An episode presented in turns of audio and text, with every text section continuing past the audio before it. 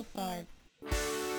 Hello and welcome to another episode of Game Till five. My name is Steph and I'm joined as always by my lovely co-host Nikki. Hello Nikki. Hello, hello, hello. How's it going?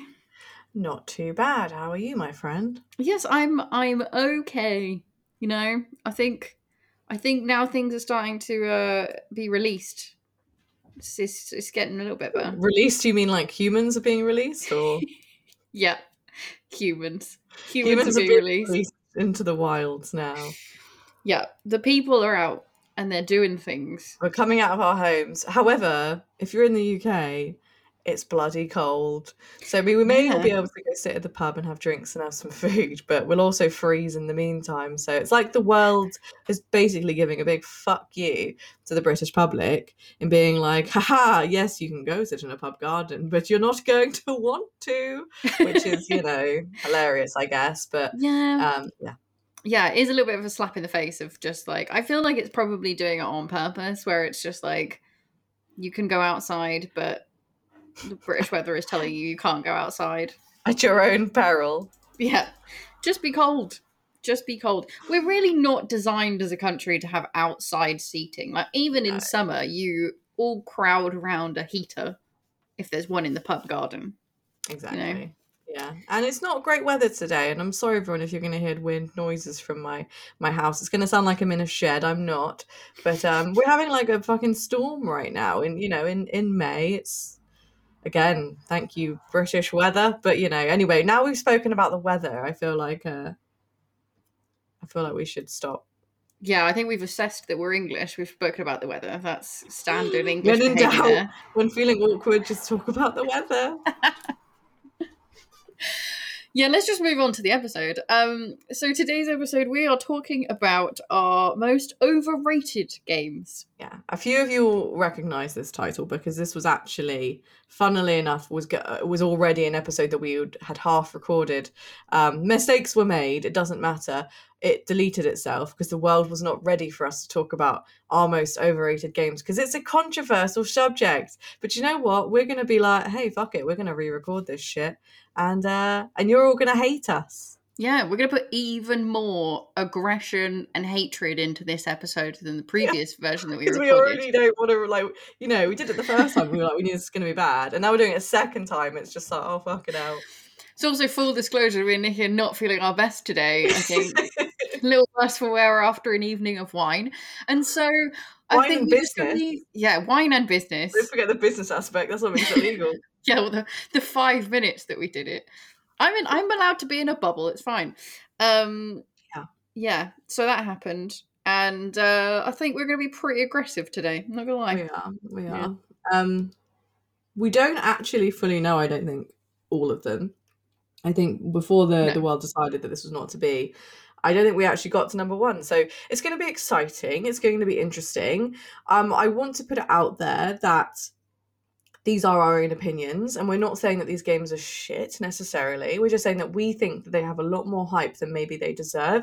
But not even that they deserve. Just that we think they deserve because we may not be the biggest fans of them. So don't come at us be like, how dare you talk about my favourite game like that, you heathen. Because remember that you might not like games that I like. So let's all just be calm, collected, and remember it's just opinions. Yeah, yeah. Well, well put, Nicola. Thank you. Felt like you were about to say my full name then. I was like, please don't.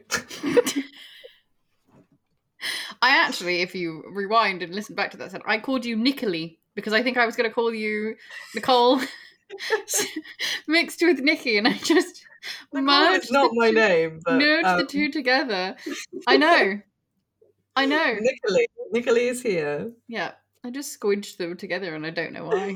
Anyway, on this absolute madness, we have no news or anything like that. So um, so I, I guess we can probably get going. Um, before we do start though, sorry, just to mention, if we have a crossover, which I think is unlikely because this is quite a specific thing. Actually, we could have a crossover. That's a lie. Uh, this, this thing's going to happen. Yeah, things could happen. Oh! That man, and that man who is not overrated, comes out of the cupboard to tell us that we've had a crossover, and we're going to have a little chat about it. Yeah, it's going to be nice. It's going to be a lovely time.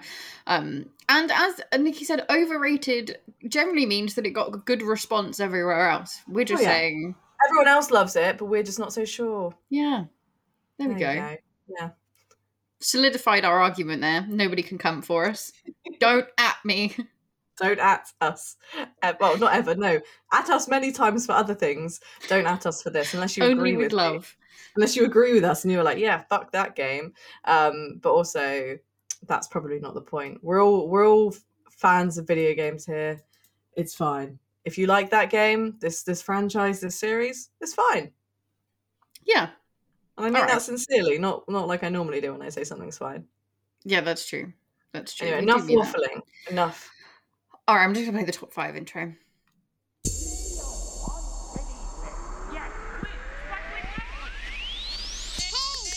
What are you buying? How about a game of Lucky Hit? A three-headed monkey. Oh! Let's go.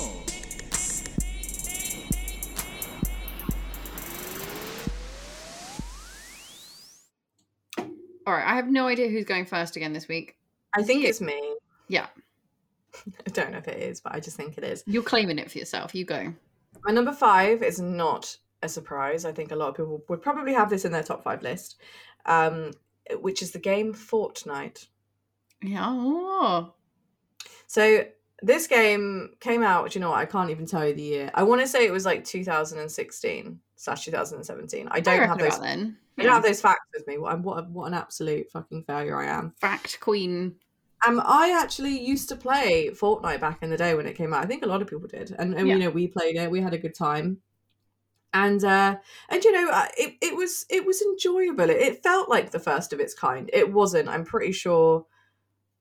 P U B G came first, I think, uh, technically. Yeah. yeah. Um, but it yeah. Did, it, did, it was kind of like...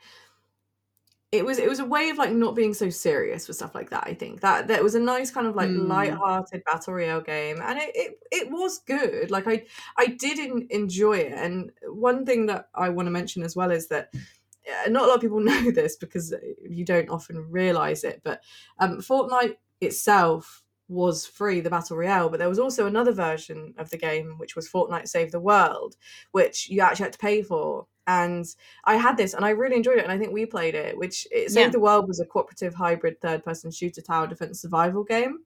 Um, all, all of which, all of this is published by Epic Games. And I can't remember why the Battle Royale was free, but they released that free. And then obviously you could pay for the other game. So I think what it was, was initially the uh, the actual tower building game was supposed to be the main game. And mm-hmm. the Battle Royale was just an extra add-on that I think they thought, oh, we'll add... because it yeah. seems to be popular at the moment and it kind of works with what we've got. So we'll just throw this on for free and then people can play it. But actually it's now, it overtook yeah. the original game. I don't even know if you can play Save the World now. I'm not sure. I have no idea. I feel like I should try it because we technically own it. So yeah, I, I probably, it maybe does exist, but it was fun. I remember like you would wander around these like towns, like the, the little towns, and you would smash stuff. You'd get like uh, materials to then craft, and then you'd have like these fucking zombies that would come to you. I actually really enjoyed it. And thinking back yeah. to it now, I'm like, I really liked a lot of the character design. There were these individual characters that you could have that looked a specific way. Obviously a lot of them were in the battle royale, but I remember there was like a ninja a ninja woman that I fucking loved. She was really cool. And uh, we had a lot of fun like building our bases and, and things like that. But yeah, yeah, God knows what happened to that. But obviously Fortnite, the chaotic storm that it was, it was this huge, huge thing that just happened. You know, a lot of kids started playing it. And I think one of the best sort of phrases I found about this game is that, you know, a lot, a lot, of, a lot of adults were playing it to begin with, but then as the adults started leaving, the children kind of came in and took their place. It became a game that like young kids absolutely loved. And and that's fine. Like any age person should be able to play a game, and there's no shame in that. And whether or not adults play or couldn't, you know, who gives a fuck? But I think it just got a, a huge name for itself, and within that huge name and how well it did, in my opinion, it just came became this huge advertising board. All these different companies mm. started coming in and working with Epic Games, you know, and there was things like, there, um, there was like the Thanos thing, like the Marvel, and then like the Disney. And it's like, you just see so many like films, T V, all this stuff intertwined within Fortnite now that just kind of makes it just feel a little bit sellouty. Like when I'm playing, I'm playing a commercial now. Yeah. And I, I get it. They obviously just want their buck. Like they want to make bank, but also... it's just a lot. Like, whenever I've looked at Fortnite now, there's so much shit going on. Like, there's dinosaurs, you can fish. I'm just like, this is just too much. Like, give me a fucking old school barrier. Like Apex, I admit, I prefer Apex now. At least you know what you're getting, and it's pretty, it's a standard first person shooter battle royale. Like, it's, it doesn't yeah. change too much, and there's good mechanics, but it just seems like Fortnite to me is just a, an absolute mess now. Yeah, they just started doing so much with it. And the fact that there was even like concerts and things in there, which mm. it's kind of a cool idea. That's, like that's it's cool. crazy, yeah. but at the same time, it's like, guys, this is, this is just a game. This is a free game that you've put a whole entire animated concert into. I don't know what's going on. You know? Yeah. It's just it's it just doing. It just felt like a billboard. It just feels like a billboard yeah. now. Like they they know who they're targeting, and that is the younger generation. And I mean, there was all yeah. that shit with the Fortnite dances and stuff. Like, yeah, dancing is cool and everything, but it just, I don't know, it just it became something I didn't like anymore. And whether that's because I'm a snob, I don't know. But it, I just think that the hype just was almost, I think the hype was almost a part of its detriment. I think a lot of people yeah. started being like, ugh, Fortnite, you know, like, it's, if you go to someone and you sit down and be like, I play video games, and they go, what do you play? You go, I play Fortnite. Admittedly, I don't think anyone should judge anyone for what they play. However, it just, it just became this thing. It became its own weird fucking entity. And as I said, it's not like I wouldn't enjoy it when I played it. I downloaded it on the Switch not too long ago, because obviously it's free.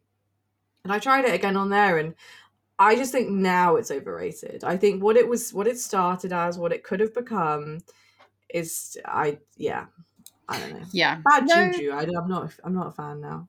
That's fair. I'm. I'm kind of with you. It's not something I'm naturally drawn to play. I. I don't think I was ever really drawn to play any of them. Like, I don't play a lot of Apex either, and not really my kind of games. But I did enjoy Fortnite to, at the beginning when it was something we were kind of playing as a group.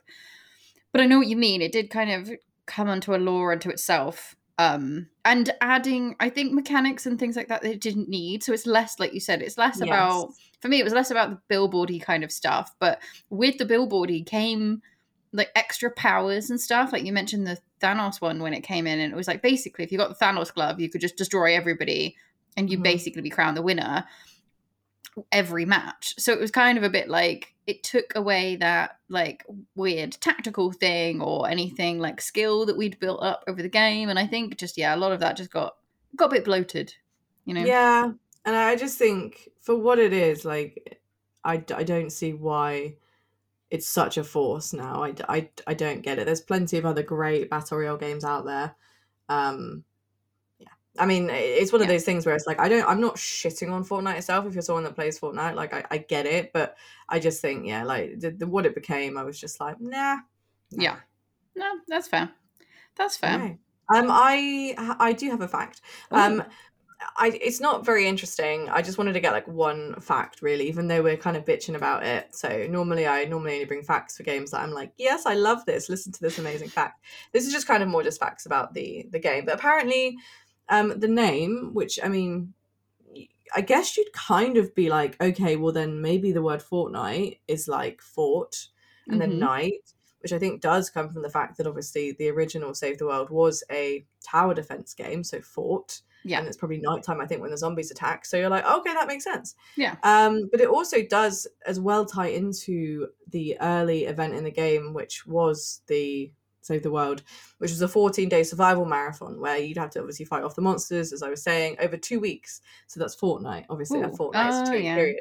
So both of the names, I think, both just tie into the original game, Save the World. So I, I really don't think that that Fortnite ties into the Battle Royale aspect at all, which kind of no. shows the fact that the Battle Royale was very much a side thought, which obviously has worked wonders for them now. But yeah, that's yeah. the meaning behind the name, if everyone's ever wondered.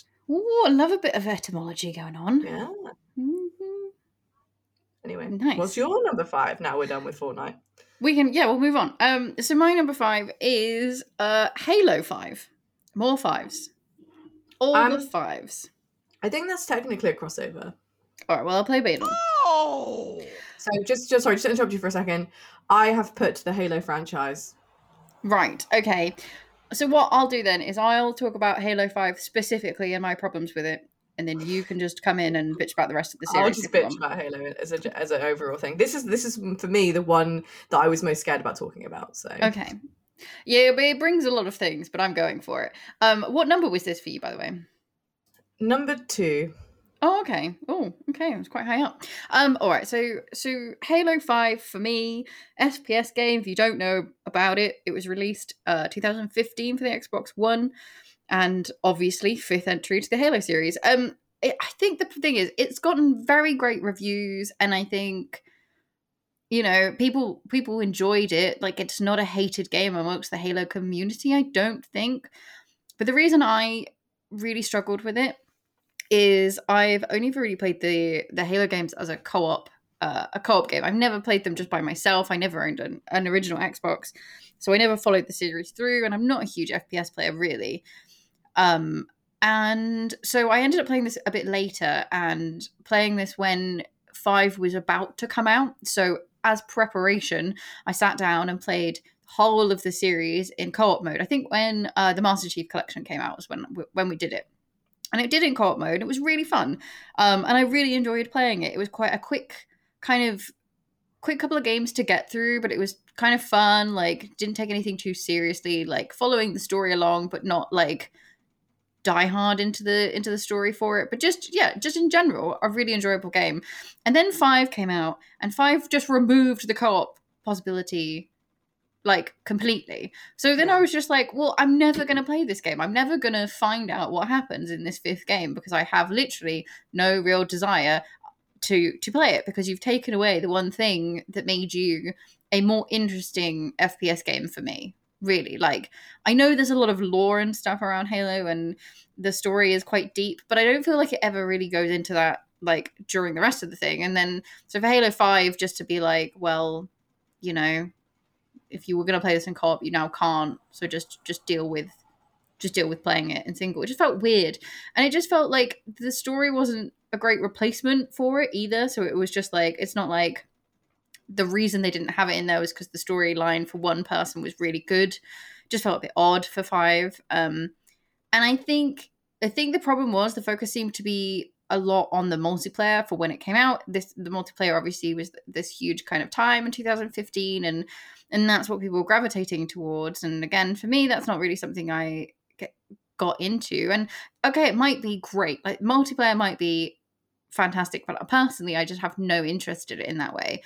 Mm. And and I think because of that, it ended up feeling more like a C O D game. Like, it was more focused on, we're going to give you a really good multiplayer experience, but we're not going to give you the a great story single player ones. And I always feel that with C O D games. Like, I, I don't mind playing C O D, but I tend to find it's just like, I've never really played the actual campaigns. Yeah, I don't think people are talking about, like, oh, the, the Call of Duty campaigns. Right. Like, I people say that they peel, play Call of Duty. Peel? I hope they didn't peel it. They peel um, it.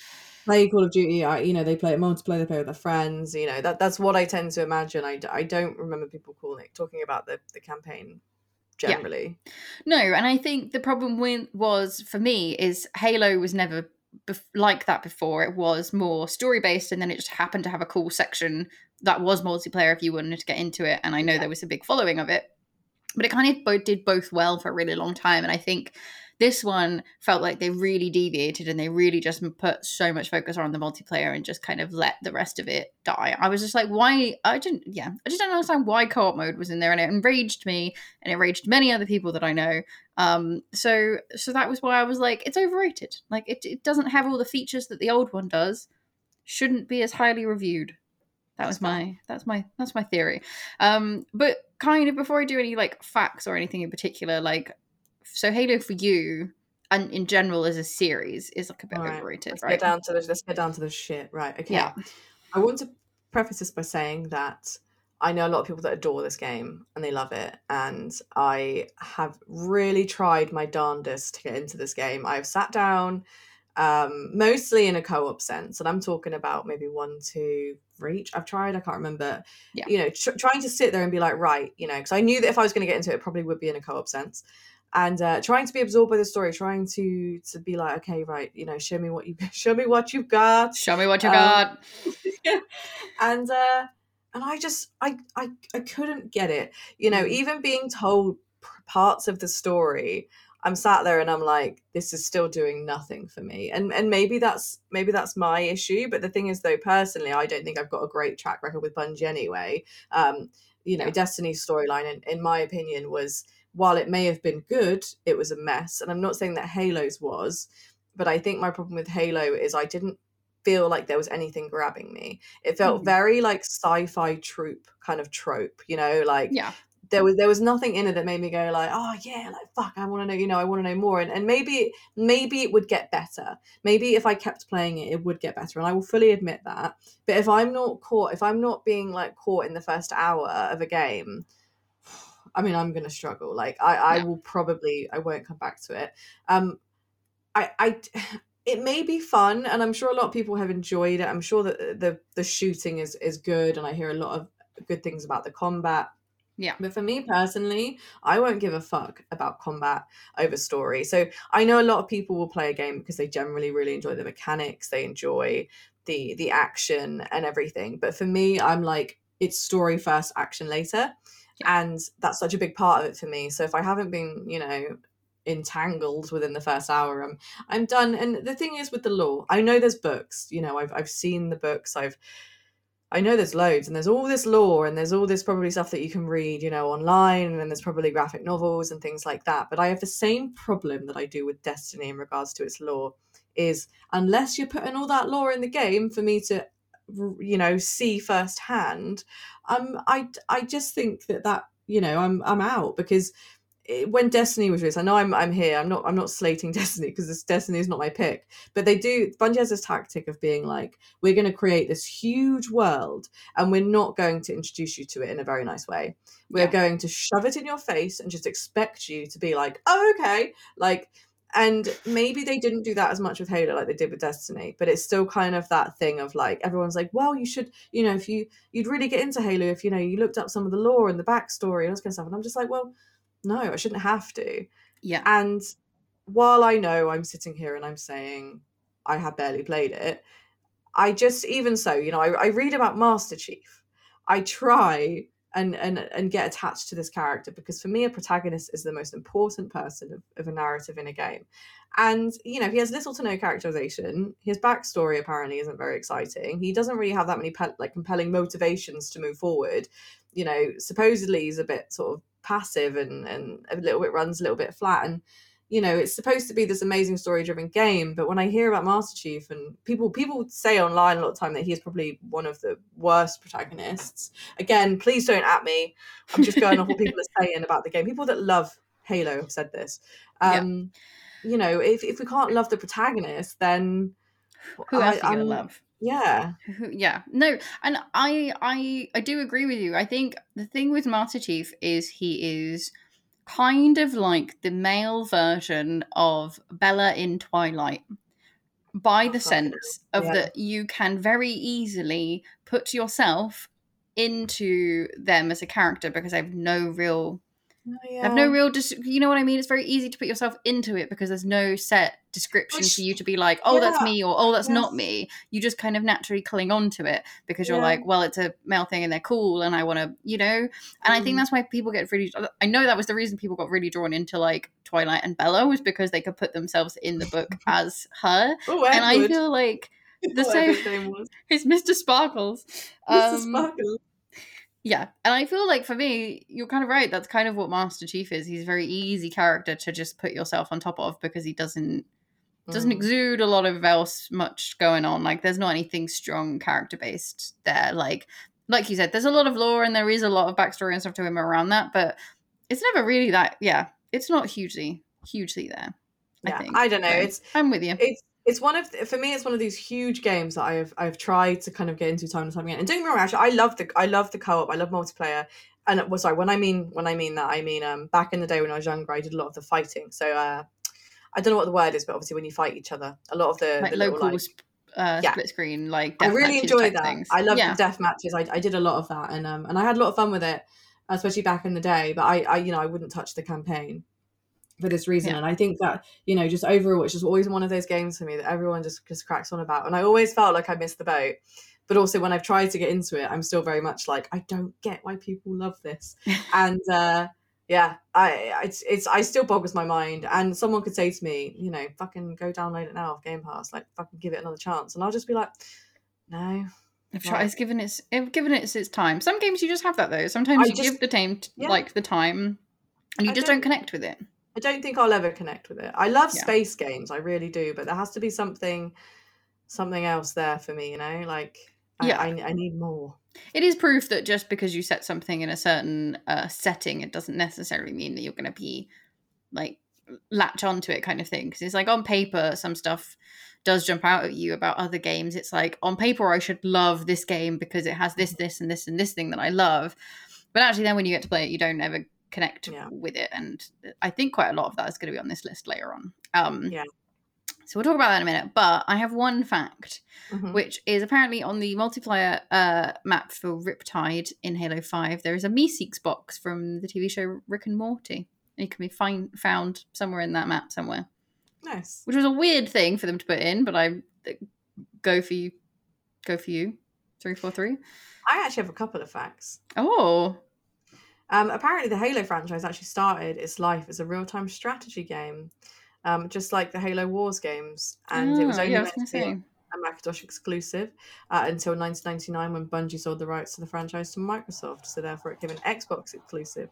Um, but it also apparently they never intended to carry on the Halo franchise, and they ended up obviously putting a lot of intense effort into the first game, but then two and three kind of uh, fell behind because apparently they had such negative tone um, and sort of, I, I don't know, apparent backlash towards the, the next games, but Um, yeah, apparently they were released quite quite early on due to the pressure. But anyway, yeah, that's my facts. Oh, nice. Well, I'm glad we have facts.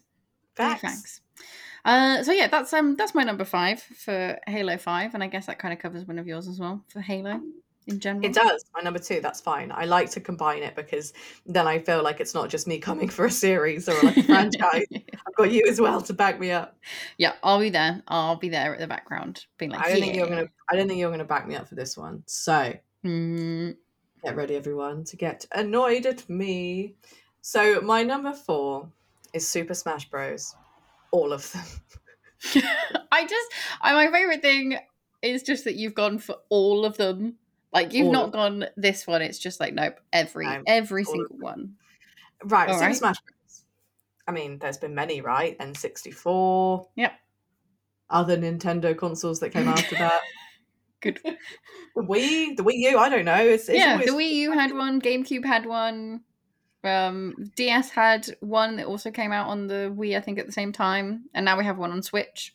Yeah, exactly. Um, the reason I have picked Super Smash Bros. Is because I personally think that as a game, it's a mess. It's an absolute fucking mess.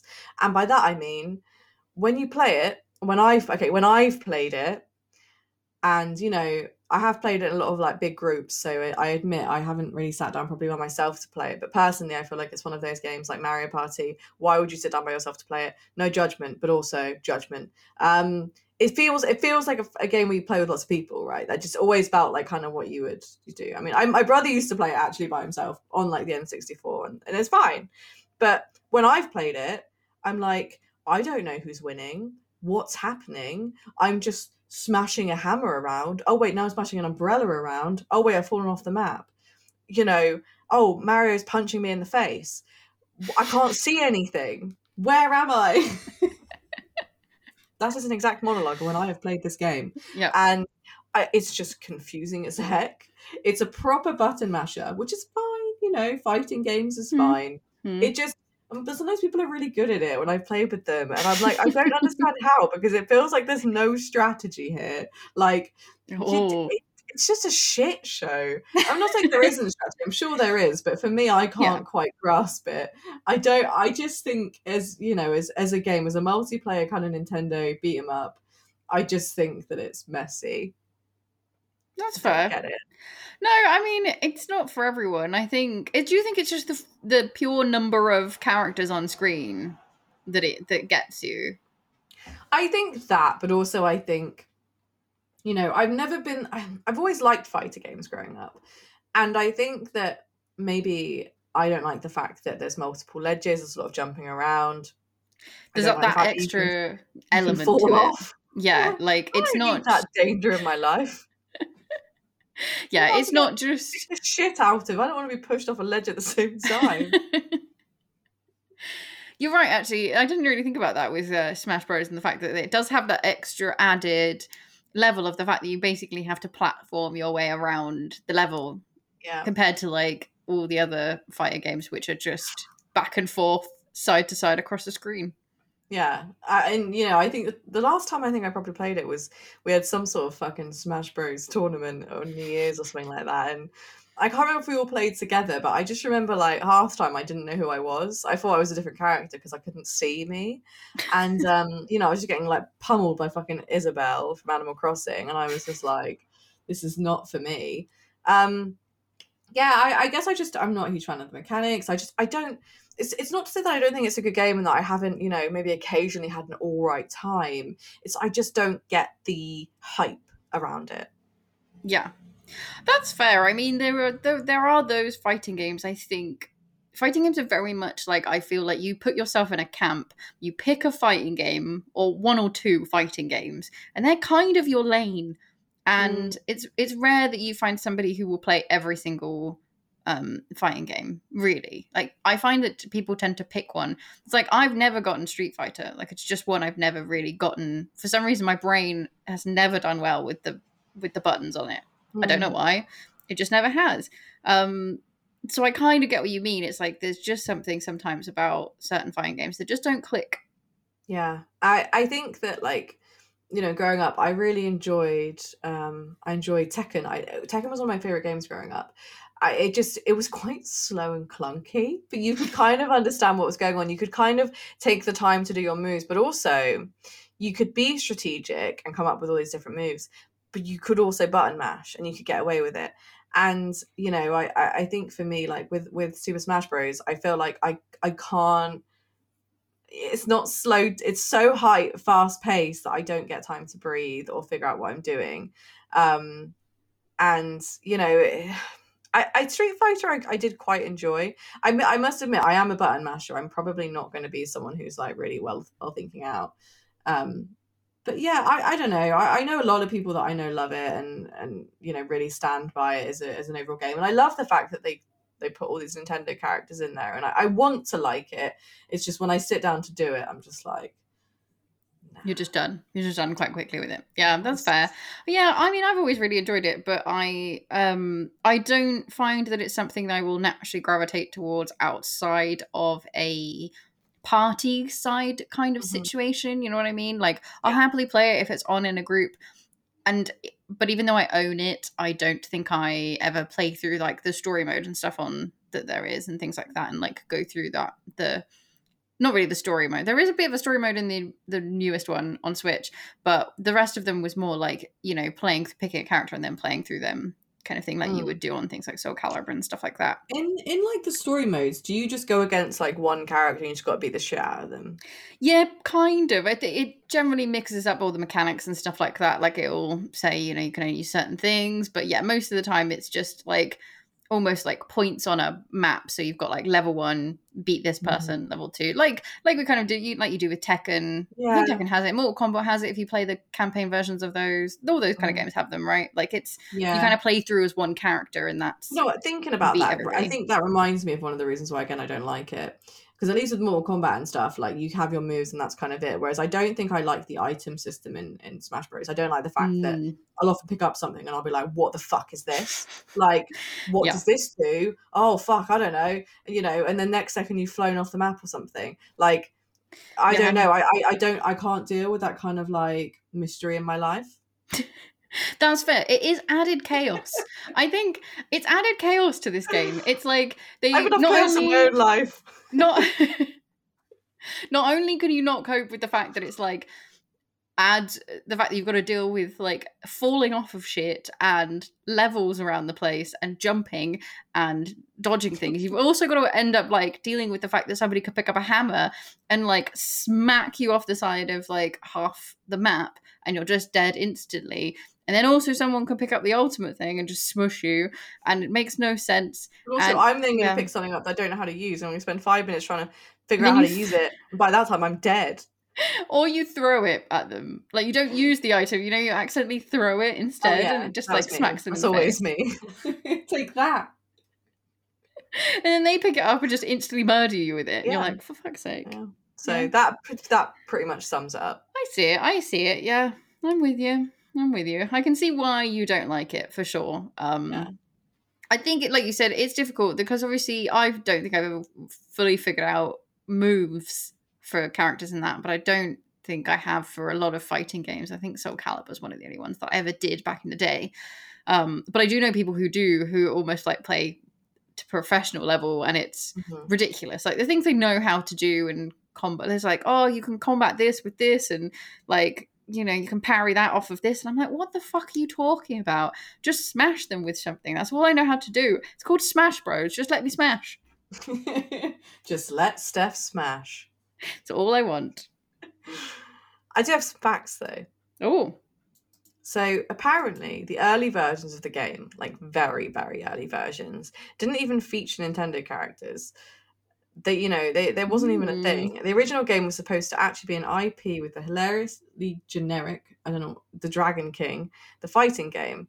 Um, I, I, the hilariously ge- generic did not come from me, obviously, because I'm like, I don't know what I'm reading right now.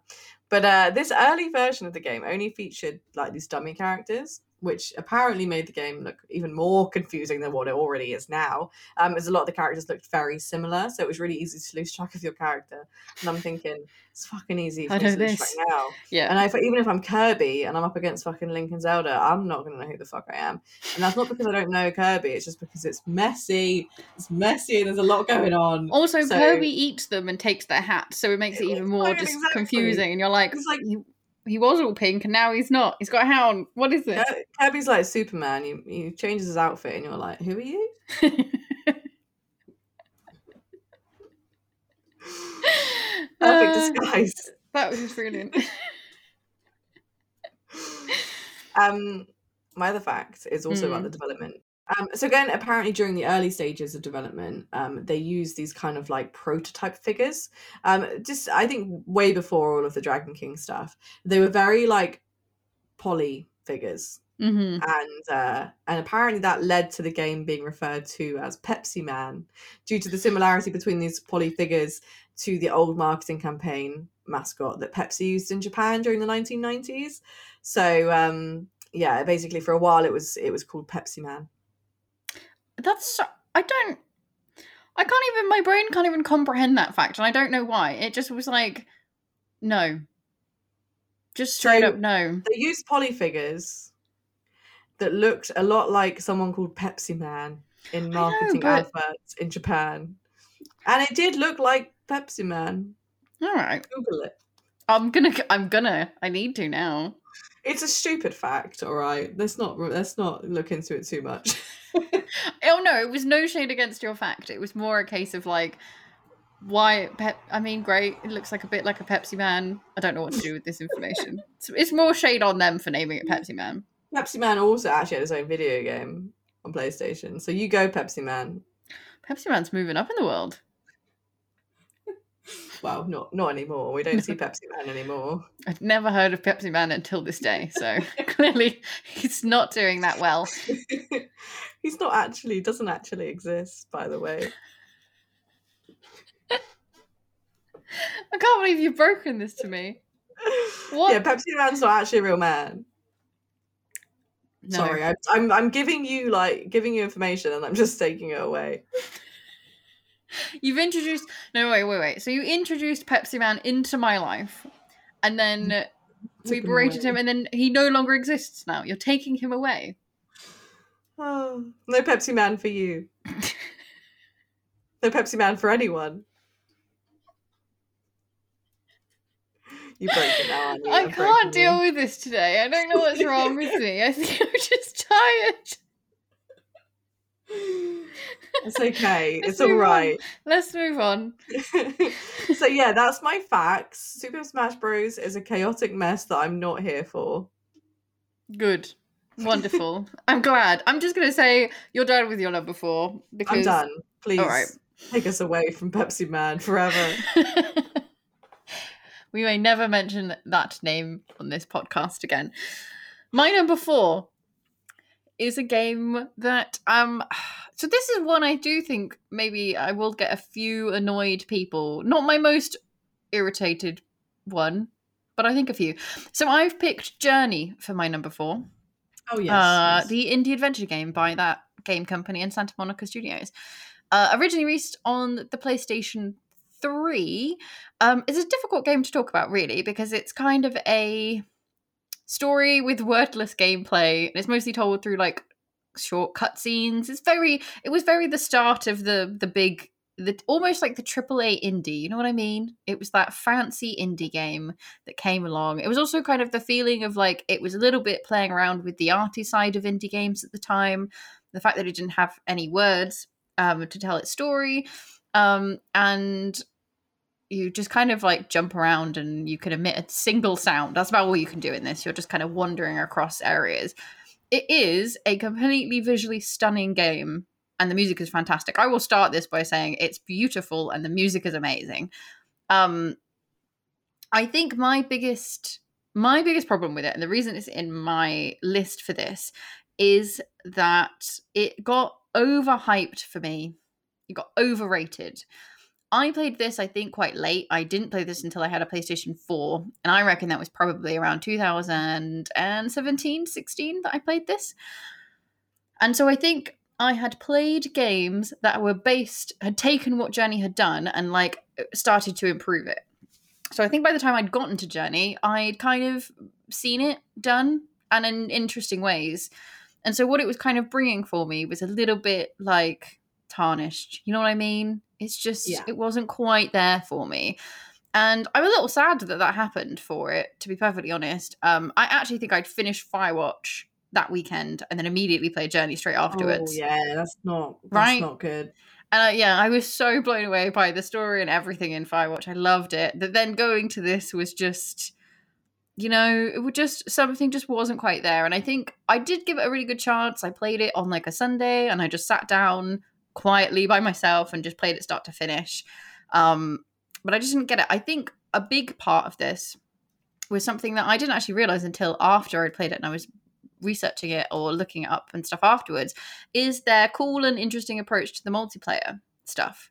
So I feel like this was a huge, interesting thing that happened at the time, which was basically that you're kind of wandering around and doing your own thing, and at any point you'll kind of find another player, and it's not like someone you know or you can talk to, it's just another kind of player, and you can choose to kind of do things and go around together and explore and jump around and just do whatever you kind of want and have that experience with this other random player, but it feels quite organically made. And I think what happened was I didn't find any other players, or I found one and they disappeared within two that's seconds. That's right, because you played it too late. That's the problem. Right? No, no one was playing Journey anymore. No, no one wanted to play Journey anymore. Steph was alone in her Journey. And I think when they were playing it, it was just like they were playing through it really quickly to just get something mm. or to try and just play around with it. So they just had no interest in what I think it was originally intended for. So yeah, I was basically just late to the party. And I know it's not Journey's fault that I was late to the party, but I think... now looking back on it, it's one of those things where I feel like it it's overrated. It got overrated it, for me, I think, is probably yeah. the more fair statement for this one. It's telling to its situation in the video game category for its time. So Journey, I played when it came out, and it was very like, wow, there wasn't very many games like this. Like, this is something that feels really new. And even with that online aspect you were just talking about, you know, it came out on P S three, and that was a time where online wasn't really that much of a thing. It was a thing. We, you know, we played online together. Yeah. But it still felt like very new. Being able to play online, a virtual world with people, whether it's just in, in Journey where you're in a fucking desert and you can't even speak to them, still felt like something that was really like, oh, look, there's there's someone there. You know, it felt it felt really different. And, you know, that sort of game as well was really different. That kind of narrative heavy, but then not really, you know, being... I, I wish I could really think of the word for it, because it was a lot like Flower and those other sort of games where it's um it's kind of indie. It's kind of like... You know, it's, it's not, there's not much speaking. It's literally just you kind of going through this weird, it's all very arty-farty, you know. Yeah. It's an experience more mm, so than anything. Definitely. And, and, you know, that was very new for the time, and it was very, like, it wasn't done very often. Yeah. And to then go into a game like that, where at the time you'd be like, oh, shit, this is fucking crazy. Uh, to then go into it later when we, we, they've almost perfected the genre, would be hard for you and anyone coming to Journey to Journey late. I mean, obviously you said you appreciate the way it looks, you appreciate the music, which is a huge part of Journey, but I guess I guess the point was like it was a journey for its time. There we go. Yeah, no, I, I that's beautifully put, and I think it kind of that kind of works into. So I read a review, a really good review that I that I connected with when I was looking up this mm-hmm. game for my list, and it basically had a line in it that was like um, around the multiplayer kind of stuff, where it was like there are probably some players who the trick won't work for, and whose journey will be beautiful but an ultimately hollow one, where it's ex- aesthetically stunning but perfa- it, yeah. perhaps not meaningful. And I think that's what I was missing. And I think for me, um, it. It never delivered on the meaningful, and I and I kind of play around with like, was that because I played it too late, or was that just because sometimes you just won't you just won't click with the game? I think sometimes it could be both. I mean, I've had games like that where I've just you know I've I some people have said it's you know absolutely amazing. You know, I I played uh, oh I can't remember what game I played. It was one of the it was a walking sim that's like meant to be like one of the first ever ones. Letters to something. I, I can't remember its name anyway. You like, probably. Oh, not Gone Home. Yeah. No, I... not Gone Home. It was the one before that. Es- Ether, Esther. Oh, Dear Esther. Um, Dear yeah. Esther. I played it and uh, it fucking hit the missed the mark, in my opinion. I, I mm-hmm. thought it was beautiful and there were some really interesting things about it. But, you know, compared to a lot of other walking sims, I was very underwhelmed. But then I think that's because when it came out, it was this huge thing of like, wow, this is so different, wow, this is so cool. Yeah. And it probably really nailed it.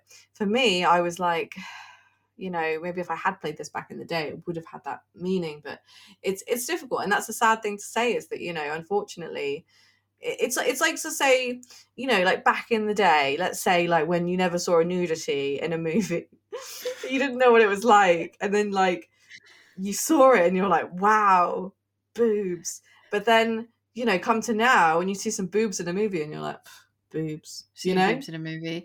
Yeah, I think um maybe that's an I was analogy. Wondering where the hell you were going with with this metaphor, and I was just like, but now I get it. I'm with you. I'm completely sold. Yeah. Boobs, seeing boobs now is is just like, okay, there's boobs in it.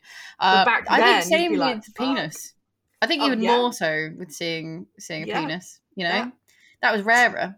Uh, and still is slightly rarer, but less. Take the edge off. Anyway, yes, and I think, I think. How did we get from Journey to boobs? Jesus, it's such a beautiful, nice game, and it's just smut, just ultimate smut today. Fucking hell. Um, yeah, I, I think there's, there's just, there's just something that it was missing for me. Um, and. Like we said, you know, before that we had things like Flower and stuff, and I really connected with those. And even back in the time when it first came out, I was playing things like Stanley Parable and things like this, and they were so different, and so I so connected with them. So maybe at some point I would have done, but yeah, I just did, I just didn't for this one. So that's kind mm-hmm. of it. But um, fact-wise, I've got a couple of facts. So one of my fact is in the desert area. I mean, I know it's mostly desert, but there's a particular area of desert. Um, there is a flower growing out of the sand, and that is actually the uh, referencing the Flower game, game nice. Flower that they released previously. And then my other one is that the soundtrack has just been nominated for uh, Best Soundtrack and Visual Media for the two thousand thirteen Grammy Awards, which was like the first ever video game soundtrack to be nominated for the car- um, category, which I yes, thought was very cool. Austin, Austin Wintory is like a fucking genius. I still listen to a lot of the Journey soundtrack just because it's beautiful. Yes. Oh, yeah. Like I have it on in playlists and stuff like that. I do very much appreciate the the music and stuff and what he did, um, and how he did it, kind of thing. There's a lot going on on that. That's a whole other topic. Yeah. But great. Um. Yeah. So that's kind of my number four. Like not not super long. It's it's Journey. I'm sorry, guys. It's the arty one that didn't make it for me, I'm afraid. Uh, it's okay. It's it's not like you're coming for big series or anything like I am. Um. Oh, you just wait.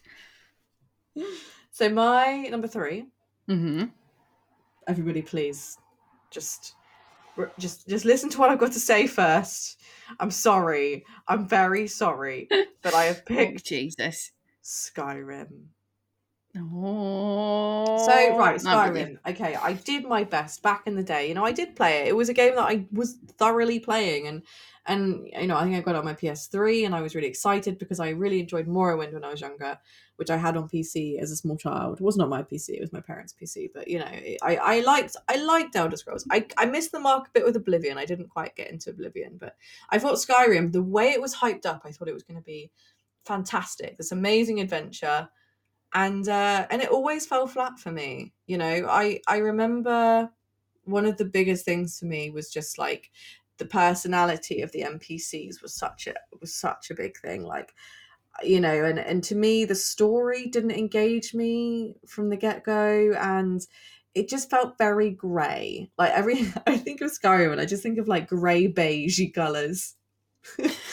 And, you know, I, my my big issue when it comes to to an R P G, and the reason why, although I'm somebody that loves R P Gs, I can fall completely flat, is that I need that main story to be so engaging Mm. that I want to do all the different side quests to be able to level up my character to become this fucking badass person that I can be.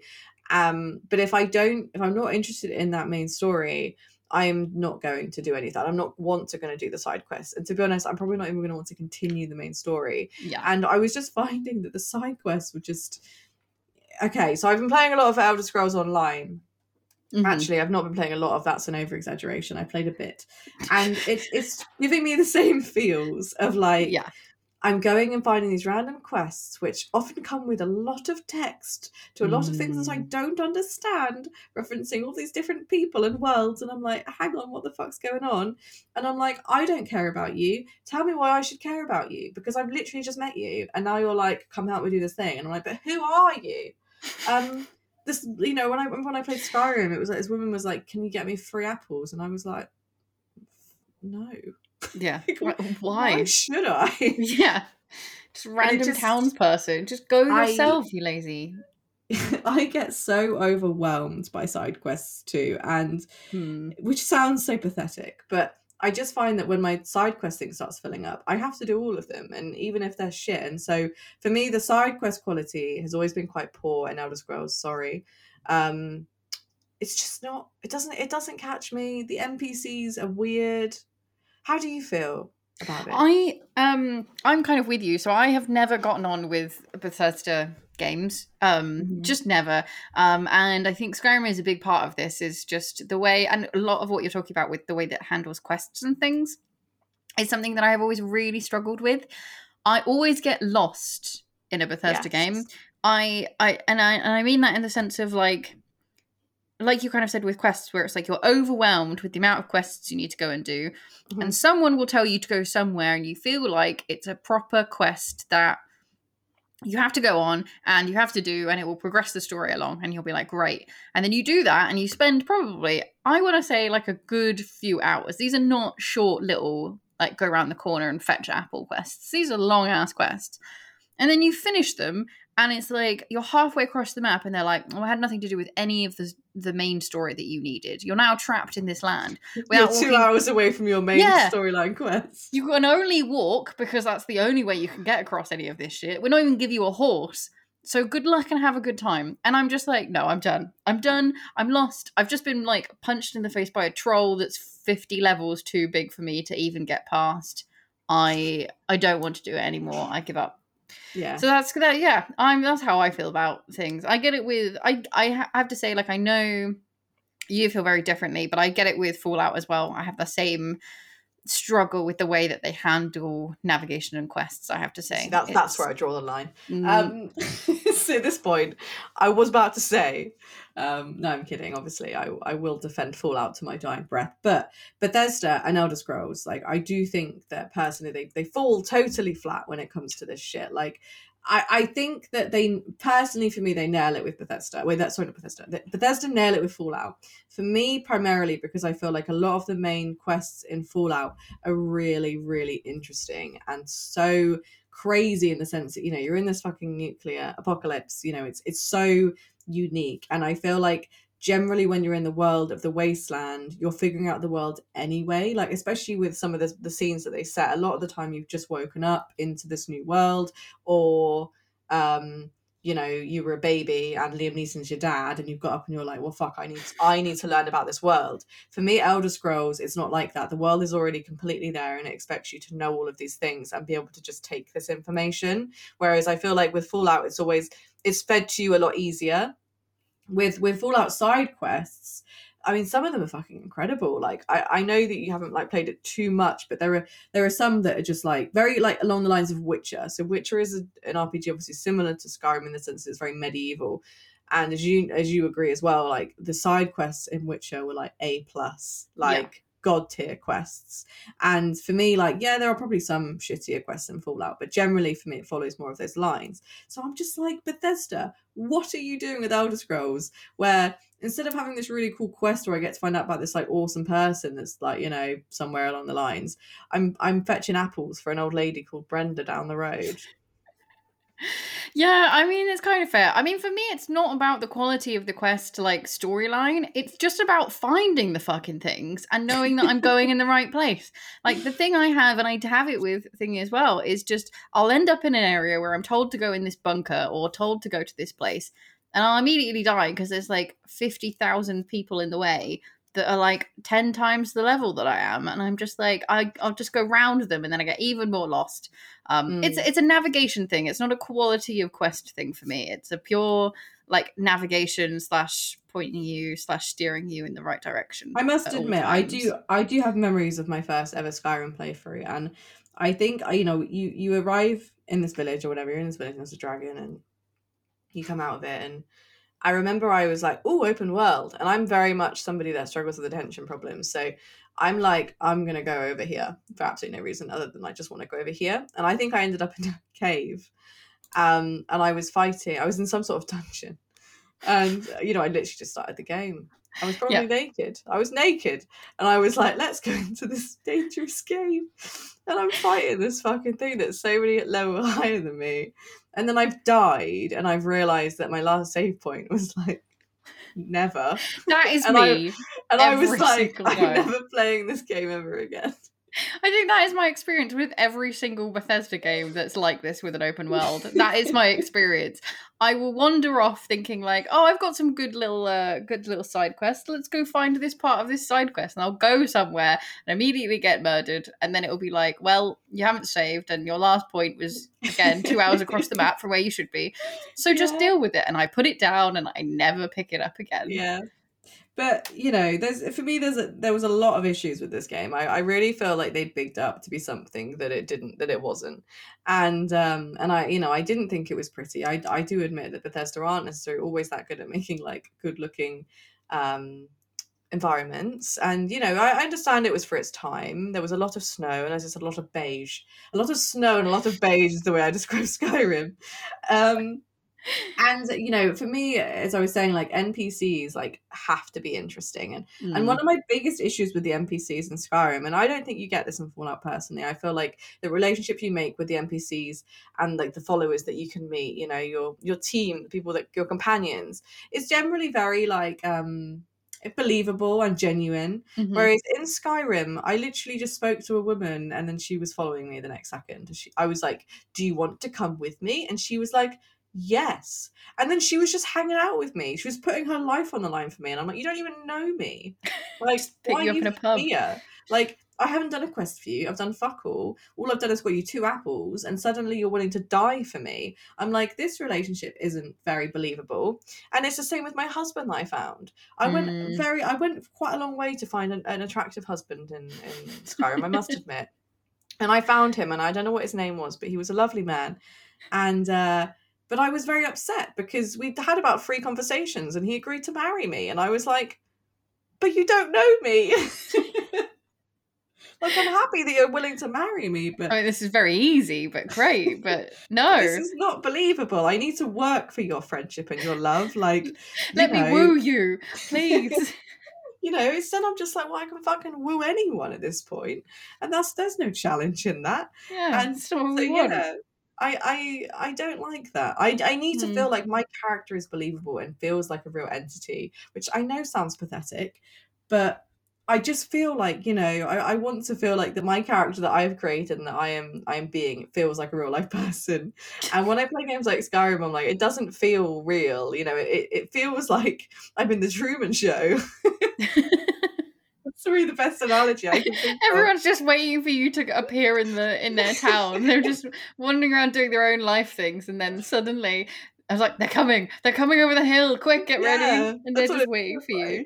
That's an amazing um, analogy. And also very beige. Very beige game. On, onward with the beige, yeah, that's Need fair. Need more colour in the game. Need more colour. I've heard, like, there's a couple of mods that are really good to add to Skyrim that make it look ridiculously pretty. But again, that is a... You have to mod it. It is an old game, though. I will give it that. Yeah. But yeah, I know what you mean. Just, it is a bit of a... Yeah. Everything looks a bit dirty. Could do with a bit of a nice wipe. Just to kind of, like, summarise as well why this is in my most overrated games is because... Um, it came out, it's come out on like every fucking console. It's, it's still it's, alive. It's, and so that is one of the reasons why, like, because I, I admit, you know, some people were just into Elder Scrolls, they're just into Skyrim, they're just, you know, they love it, and that's cool, and I have a lot of friends that love it. But I, I think one of the reasons why I was like, yeah, it's going in, it's just because the, of the hype that comes with it, the fact that it's constantly being released on these consoles, and the fact that it doesn't ever seem to want to die.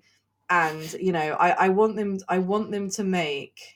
You know, not Elder Scrolls Online, nothing like that. I, I, I want a really, really good Elder Scrolls game that I can properly get into, because I feel like it has, the, it always has the recipe. It has the recipe for something that I should like, but it never hits home. And, you know, I look at Dragon Age and I'm like, that for me is the, you know, it done right. I feel like my character is, is breathes life. They're alive. They're creating these friendships, mm. relationships that seem genuine and real. And then I go into Skyrim and it's just like, I, you know, I, I, yeah. I can just ask someone to marry me without even meeting them first. and um, yeah, I, I think that's that's the reason why it has made this my number three. Yeah, that's fair. I think Skyrim is one of those games as well where I, I keep trying it. I, for some reason, can't just let it let it die. Let it be one of those games where I'm like, you know what, it's not for me. I'm not going to play it. Because then I see it on something and I'm like, maybe. It's the recipe. It's got the recipe for something that we should love. Right? Just... So you just keep trying it. Like, I was looking at it on the Switch the other day and I was like, maybe I'll like it for Switch. And I was like, or maybe I'll like it on the computer. I've not tried it on that. Knowing full well I've tried it on everything else. So there's no reason why it would be any better on a different machine. Like, there's no logic to any of this, but I still look at it because it can, because it, you can, because yeah. you can, I think is the problem. And, and I'll do it with the new one. Is there a new one? Because I don't actually know anything. There is a new Elder Scrolls based game cut okay. that's been announced, but I think it's literally been a um like a title screen they've okay. shown. So it's yeah. it's very early in development as far as I know. I mean, I agree with you. I'm still tempted, even now talking about it, to be like, yeah. oh, do I give it another chance? Am I being too hard? Like, you know, I, I need to feel like I need to confirm my, my, my thoughts again. So maybe I will. Maybe I'll stream it. Maybe I'll go into Skyrim and, and give my review live. Oh, I'd quite enjoy that. Yeah. I mean, I feel like I'd attract a lot of people that hate me, but... You'd be like, who the fuck is this? What are you doing? Why do you want to be my wife? Yeah, all that kind of good stuff. Um... I've got some facts, though, actually. Nice. So it seems that Skyrim has a lot of renowned voice actors, and these are voice actors that are incredibly, when I say this, I mean, what's the word that I can use? Kind of old school actors from, like, the seventies and sixties, which is really, really cool. And and some of the names are Max von Sydow, Christopher Plummer, Joan Allen, Michael Hogan, Linda Carter, and the well-known Jim Cummings, Ooh. also known as the voice of Winnie the Pooh. Amazing. So they have they are uh, in Skyrim as voice actors, which is very, very cool, and um again makes me want to to go play it, but we'll see. um yeah.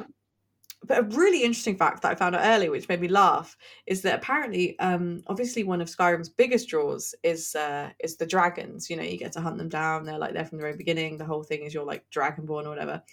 Um, but some people are believing that Bethesda actually got its mythical creatures mixed up, and it actually has nothing to do with dragons, and the things that you're seeing in the game are not actually dragons, because it's all to do with the limbs. So apparently traditionally dragons have six limbs, four legs and two wings. This is not the case in Skyrim, which apparently features dragons with only two back legs and two wings. So that's four limbs, and the creatures that are basically terrorising the land are actually wyverns, not dragons. I was about dragons. to ask if they were wyverns, but are they named, aren't they named wyverns in the game? Are they I'm actually not named sure, dragons? I'm slightly I, convinced that they might be called wyverns rather than dragons. But I know that the term wyvern and dragon can be used kind of interchangeably sometimes, mm. but I dragon, but then dragonborn. So I'm I'm not really sure. I mean, any any like Skyrim experts out there, feel free to like tell us, but it, it just seems to be this big thing that, you know, there's this whole element of dragons, but maybe they are called wyverns, but maybe they are intended to be dragons. I'm not sure, but anyway, the dragons are a lie. End of Skyrim discussion. Dragons are a lie. There's not even any fucking dragons in it. Overrated game. Beige game. No dragons. Beige game. Oh my god, I feel like we should have summed these up with a two-word review at the end of them. We this should. We can, do, we can do. We can do that. And when we when we count down, we'll go to our uh, before we do our number ones. We'll do our right. like recap. Yeah. Okay. Perfect. That sounds. That sounds great. All right. What's your number three? So my number three. Um, I definitely don't think this is going to be a crossover. I don't think you would have played this. Is Super Mario Bros. U? Wait. What? Yeah. Super Mario Bros. U. So this was a no, game that came out on the Wii U uh, originally. I think you now can get a version of it that is on the Switch. They re-released it because obviously nobody really bought a Wii U. And so they were like, we need to show this to people because apparently everyone fucking loves this game. It's a very highly rated game. It's basically a two D Mario entry, but it's more like two point five D where it's that like three D side-scrolling kind of thing. Uh, like I said, it was originally released on the Wii U, uh, now on the Switch. Uh, and I, I, this might just be one of these games that it's in here because I'm not very good at it. But I, I've never really struggled with playing a Mario game, whether it is two D or three D. I love all the three D entries, I have to be said. They're probably way heavier than on uh, than the two, the slightly more two D based ones. However, I got this one because I was like, yeah, Mario game, this could be great for the Wii U. This is kind of one of the ones that's on here other than like three D World. It's going to be super fun. And it was just really goddamn difficult. And as a game that's technically marketed to play as a family game, I cannot for the life of me, like imagine playing this with small children without somebody throwing something or somebody, a small child, through the T V. Like I just, I can't, I can't picture it. The rage. The rage would be too much. There'd be so much smashing happening that it just... What would be the point in playing this game? Um, like I said, there's nothing hugely, I think, that I could pinpoint about it, just other than it just is quite a difficult set of platforming. And actually, there's a lot going on. Yeah. So you can play up to four people, which is why it's got a lot of stuff going on. So you can play a co-op. And again, that's how I played it. And um, actually, it's supposed to be easier as a co-op game because it's one of those things where it's like, if somebody dies, like they don't make it over a platform, um, you can go and rescue them, essentially. So you get kind of a couple lives to do stuff. And it just makes it easier to get people through. And you can do that with four of you. And obviously, it looks way more chaotic on the screen when there's four of you. But again, you have more chances to get, you know, through the game. But I have to just say, it just was impossible. Like, nobody was getting through this game when I was playing it. Like, it was just difficult. Everyone's feet are slightly slippery. So it's kind oh, of like God. You're on That's ice. Horrible. You know what I mean? You know, like when oh. you have an ice level. Oh, it was like, sounds horrible. It was like slightly like that. Like, there was ice levels. And then at that point, it was dialed up to like eleven for that. But for, for most of the time, just nobody seemed to just to stick perfectly onto anything. Underwater was a goddamn nightmare. Like, underwater is difficult anyway, right? Like, nobody likes an underwater level. Nobody likes underwater levels. For some reason, this one was just like, just even worse. I think the controls were like slightly inverted, if I remember correctly, and it was just odd.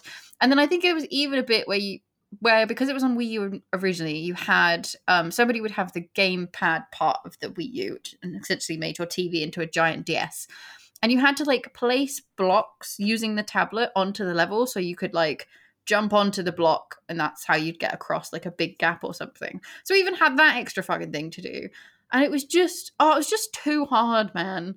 I hated it, and this I was whole just thing like, sounds horrendous. And I think this was my thing. And now I found out that apparently, if you buy the deluxe version that's out on the Switch, they added like I think an extra character, which is Toadette, into it. I mean, why you'd need Toadette? Toad just, Toad's the worst. Um, but apparently there's Toadette in there, and she's like the easy character. If you want an easier ride, you can play as her. Uh, and I think she basically like just has a bit more power. I think she can fly slightly. I think she doesn't have the the slight slippiness. They turn that off for her, so she's.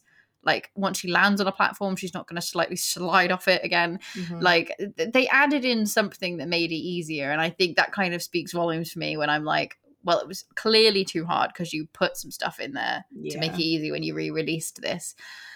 And I think I was just really disappointed in this Mario entry. I was just a bit like, why why have you made this to this level of difficulty? I'm perfectly okay with having a nice ramp up of difficulty and stuff. Like, I don't mind being challenged. It's not that I want a really easy time and not to think about it.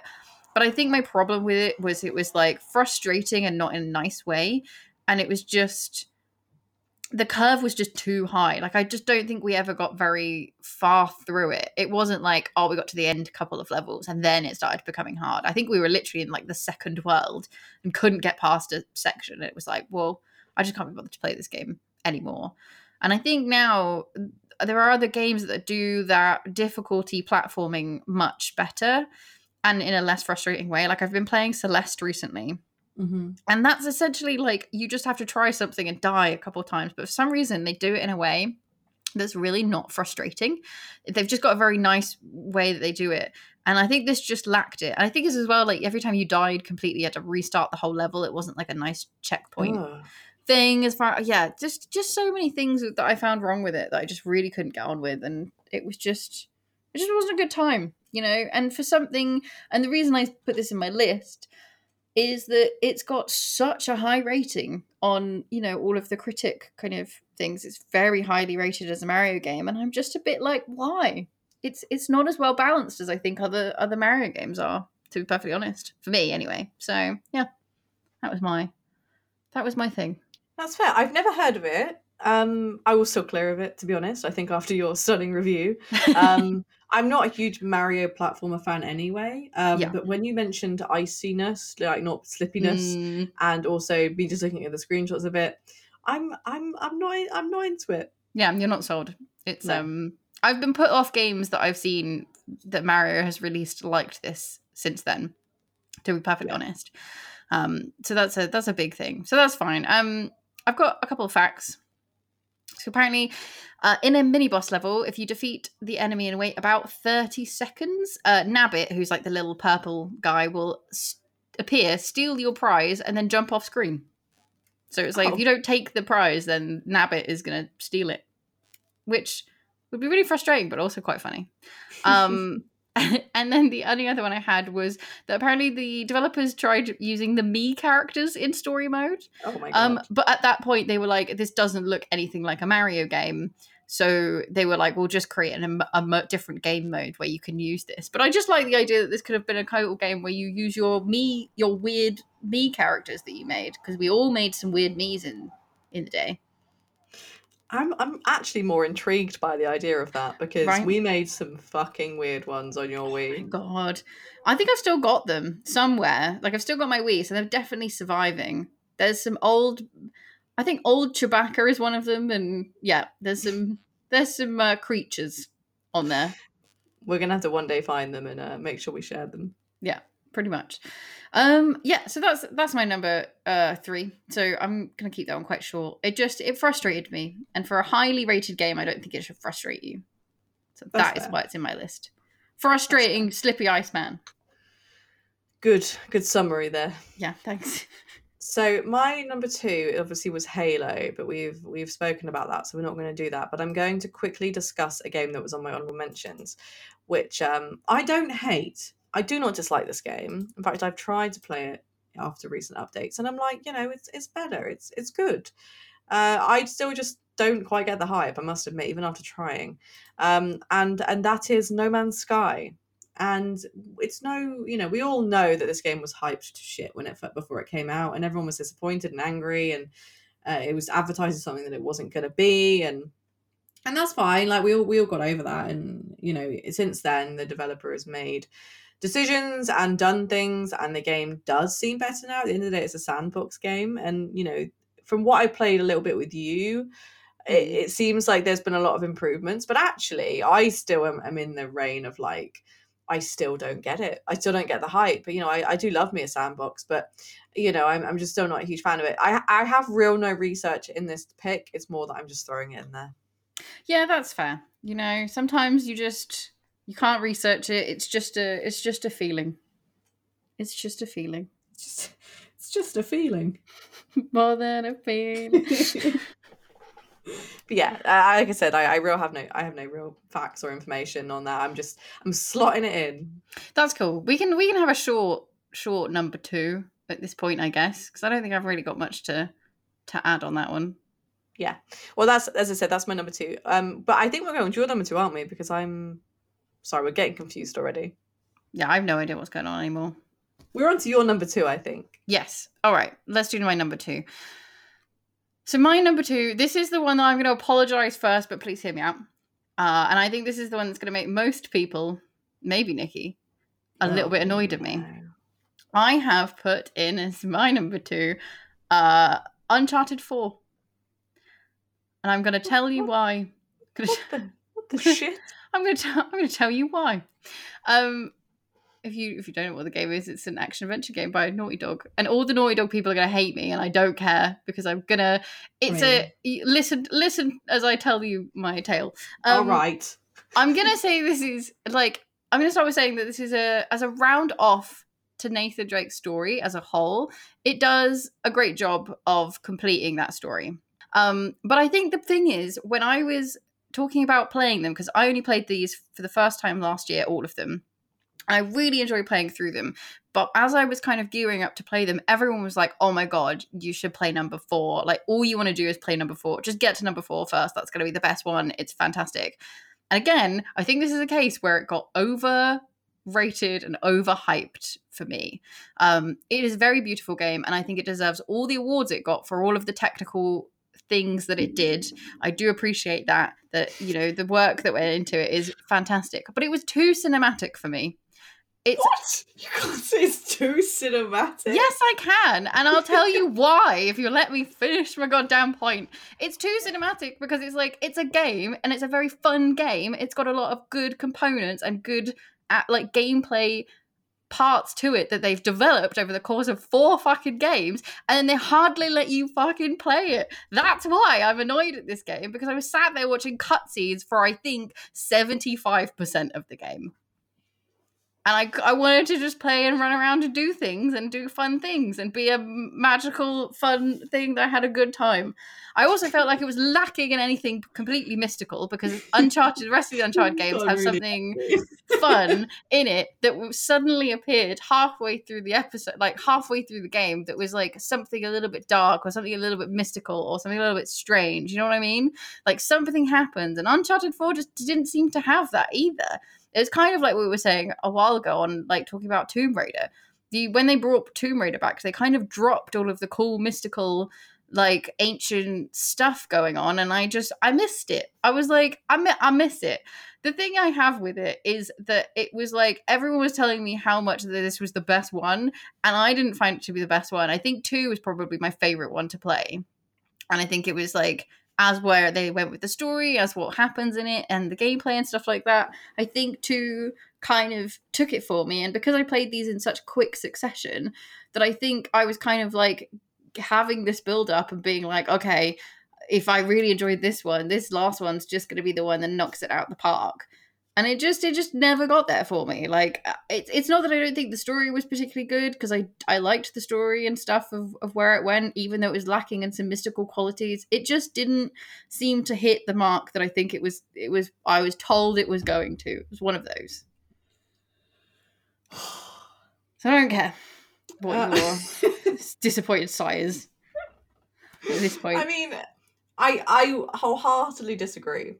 And we don't have to argue about this. It's it's fine.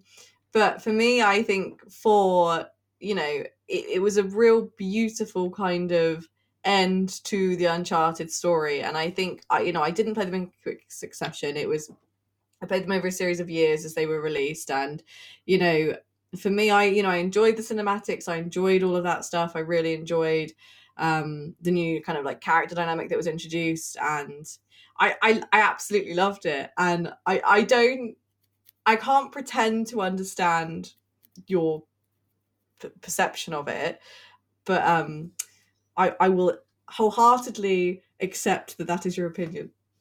Thanks. Well, well dodged around the bullet there. But yeah. That's, I mean, that's, that's okay.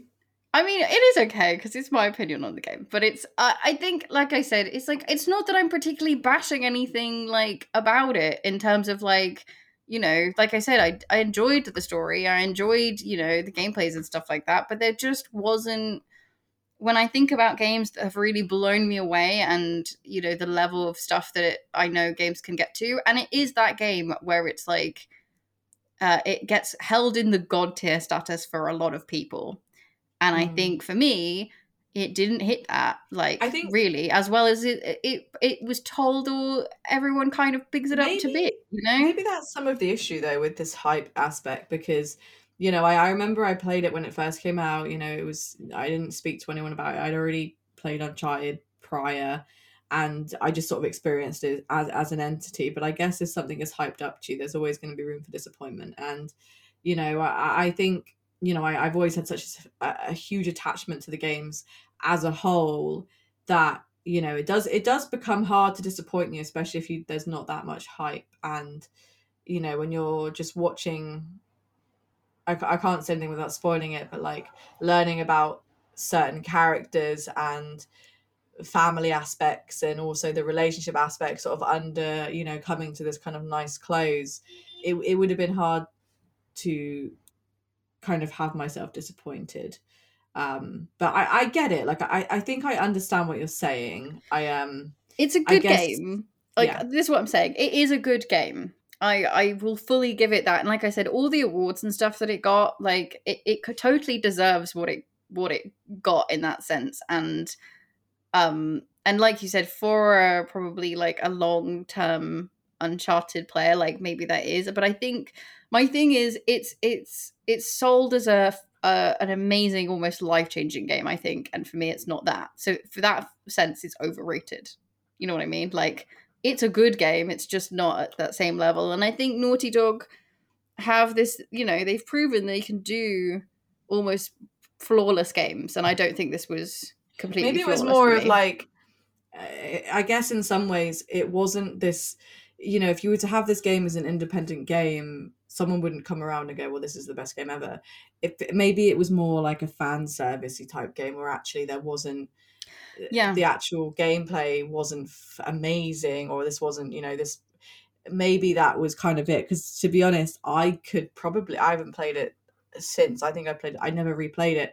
It could well be that my eyes were, um, what do you look when you look at something with kind of... You're kind of clouded a little bit. Yeah. Like, you know, like, rose-tinted. Yes, yeah, rose-tinted glasses. I have a new Uncharted game. This is amazing. Look at all these things. I've waited years for this. Um, yeah.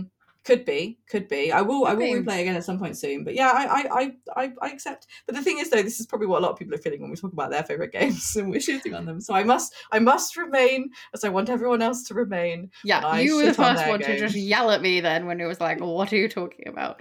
But, um... yeah, and I think that's kind of just just it. And like I said, I think for me, playing through the series quite quickly, I had two as as my my more favorite one, and I think for me, I was just more attached to it at that point. So um, again, I think when you're playing stuff again in quick succession, if one's better than the other, you do tend to notice. Um, it's like playing through old Mass Effect, right? You wait till you get to about two for it to be your favorite one, and you're kind of sold on that yeah, one, even though we yeah. love the trilogy. Um, facts. I'm just going to move straight on to facts. Um, apparently, after standing still after a cutscene in chapter eleven, will give you an achievement called Stage Fright. Um, apparently, this is in reference to Sony's press conference at E three twenty fifteen, when a glitch rendered Nathan unable to move in their demonstration of the game. So they were just... Fair enough. Thrown at them. And then my uh, other fact, which I found quite interesting, was that according to an interview with Neil Druckmann uh, and Cassie Drake was originally going to be a male character, like Nathan Drake um, and Elena was going to have be a son, but their um, female lead concept artist, their character concept artist, convinced Neil to make uh, to make her a girl. That's and quite so, a big spoiler alert. Yeah, well, it's out there now. It's an old game. Should have played it. That's true. I spe- I spe- it's fairly old now, isn't it? Yeah. Um. Cool. Yeah. Well, that's my number two. Uh, so I guess we can move on to honourable mentions at this point.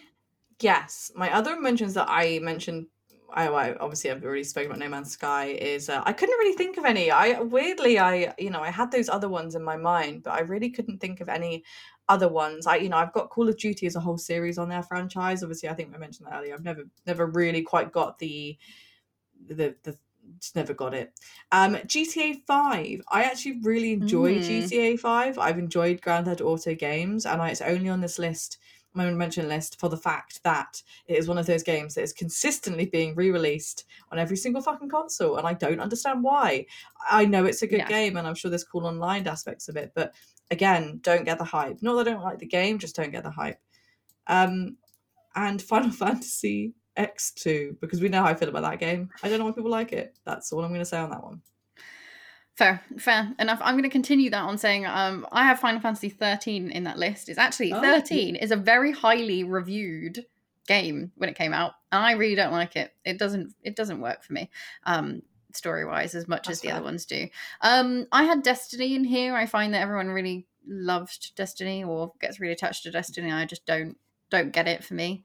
Um, it's fun, and then my other ones I had were like. Um, with Skyrim, which we've talked about actually, uh, and Batman Arkham City, which was like the open world version of the Batman Arkham games. Um, there was like the last, not the last one that came out, I think, but like the the one after whatever it was when they kind of did the the first one, maybe maybe the second one. I can't remember now. I just remember it just wasn't as good as their original one.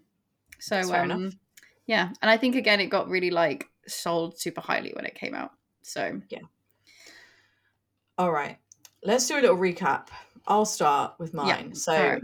When we began, I picked number five, Fortnite, which was um, Billboard children's game. Yeah. Uh, Super Smash Bros was my number four, which I'm going to summarize as um, messy, chaotic. Uh, uh, no, this isn't very good, is it? It's hard to think of like shitty things on the spot. Um, I'm going to give up on that one. Jumpy Smash um, time. Jumpy Smash time. Skyrim. Um, I think, did I come up with something funny for Skyrim? Beige, it was, uh, what was it? Beige and no lied about dragons. Beige and lied about dragons. Um, then I have my number two, which was Halo, which I'm just going to say um, boring spaceman protagonist. And uh, and yeah, so please tell us your what yours was. All right, so my number five, I had Halo five, uh, which I'll just...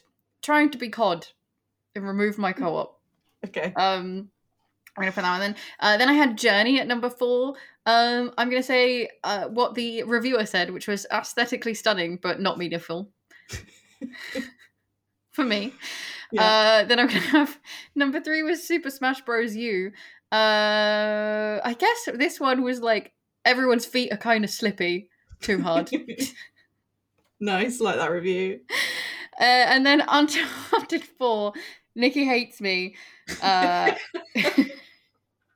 Nikki hates me. Not as good as number two. Nice. Nice. Uh, yeah, um, so we can go on to our, our number ones now, I think. All right, time to make everyone else in the world hate me, probably including you. Okay. My number one for my most overrated game of all time is... Kingdom Hearts. Get out. Get out now. Not... Hear me out. No. I'm leaving. I'm going away. Well, it's okay, because in this situation, you are everyone else, uh, and I am me. So you, I have the floor. You gave me a hard time about Uncharted, man. Uncharted is a great game. So is Kingdom Hearts. Kingdom Hearts is a fucking... No, I mean, no. We'll get there. Say look, your piece. Look, Say look. your piece, woman. Give me the floor and I will do my best. So, I like Disney and I like Final Fantasy, but I do not want them together. No way. No way. So anyway, anyway, I do believe that potentially I could have got into Kingdom Hearts if I played it when I was a young child. I do think that if, you know, I'd, I'd found it on P S two or whatever, or whatever it came out on first, you know, maybe, maybe I would have been like, yes. I don't really remember ever coming across it. I think if I did ever come across it and I was given the choice to play it, I... you know, I, I would see Goofy and I would just fuck right out of there. Um, because to me, you are mixing epic Final Fantasy characters and potentially other nice characters, you know, like that main character Sora seems like a nice guy, with really fucking obnoxious, annoying Disney characters. Like, don't get me wrong, Donald Duck, what a lad, but also annoying as fuck. It just... To me, the mix makes no sense. I know in Japan they are so big on Disney, and that's great, and I like that. Like, Japan loves Disney, and that's cool. You know, we like a lot of things from Japan as well. And obviously, Japan is the ones that gave us Final Fantasy, and that's amazing, and I love them for that. But to me, putting together Final Fantasy and Disney is like mixing two foods that should not go together. It's like putting, because I I'm not somebody who likes to mix my food, by the way. Like, I don't like fruit in like with ice cream. Like, I'm I'm not a huge fan of it, and it, it's like trifle, right? Nobody likes trifle. There's all this weird shit in trifle that doesn't belong together. Kingdom Hearts is trifle. If you don't know what trifle is, if you don't have it in where you're from, I think trifle consists of jelly, fruit. Yep. Cream and these weird biscuit custard. Wafers and custard. These things do not belong together. And uh, sorry, jokes aside, I will actually speak a little bit more of um of the reasonings why. And I, I you know, I, I'm sure from what I've read, I've done, I did actually a lot of research for this pick because I wanted to make sure I was getting it right. I'm sure that storyline is quite cool. And I, I must admit, like, you know, timey-wimey stuff, very fun, interesting. I like that. But it just, the Disney characters just just made me feel like not involved. It just, it didn't seem like a serious game. It, to me, every time I saw the Disney characters interacting or doing anything like that, it just felt silly. And I, not that I'm not into silly games. Like I, I'm all up for when I was younger playing, you know, I loved to actually play Disney games. You know, I loved when they made the verge, like PlayStation two versions, PlayStation one games of Disney games. I was like, this is awesome. But for me, Final Fantasy was something that I loved so much as a child. And I saw it very much as an adult's game, even though I was a kid, you know, it was something very silly. Serious and you know like you know, it's not, there is some lovely elements to it like Golden Saucer, there's there can be that humor and that kind of comic relief, but mm. mixing those two things together was just so bizarre to me. I just cannot understand why that didn't piss anyone else off. And I know it did, and I know that I'm not alone in this. There's a lot of people that have come to me when I've made brief statements in the past about Kingdom Hearts and they agree, and I am not going to sit here and say that I think it's a shit game and that you shouldn't have enjoyed it, but it's just sometimes I think some people really struggle to get past that.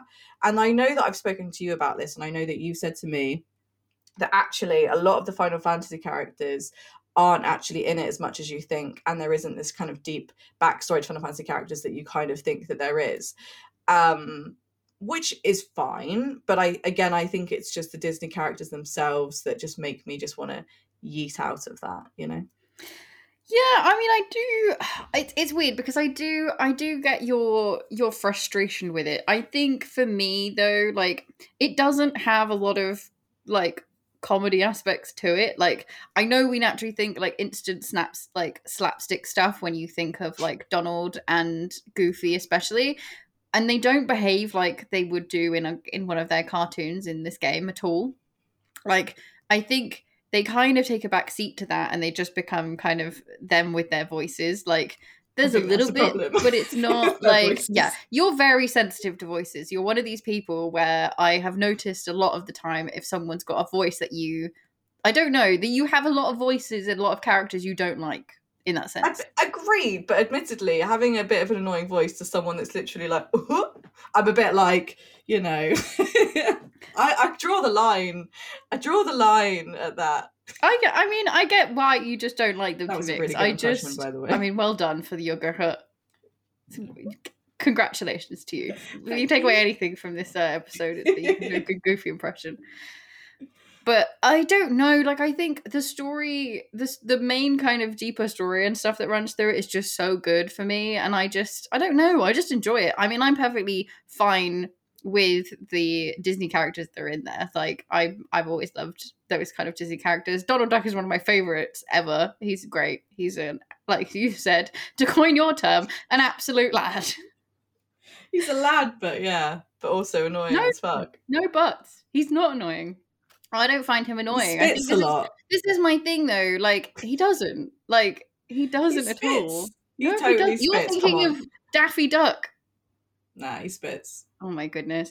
I think the problem is you are taking your view of how you see the characters when they appear in the, like, in Disney cartoons, like the old Disney cartoons, and you are just putting them in your brain into this game exactly as they but are. That is them. And then you're also that, taking that is their no, no, no, no, no. Let me finish my point. You're also taking, like, your your Final Fantasy characters as they are in the in their Final Fantasy things and putting them exactly as they are in the game. That's not how Kingdom Hearts works. That's that's my that's my thing. That's what I'm saying, like, that's why I have an okay, like, why I'm okay with it, because it's not, the blending does work. And I think because they choose they pick and choose how the characters appear a lot of the time and their kind of levels of of what they get to in the game, it, it's not like, you know, they don't just pull them straight out, put them in and to stick them together. They have, like, naturally put. I think the story for me, like, works, and there's a lot of focus on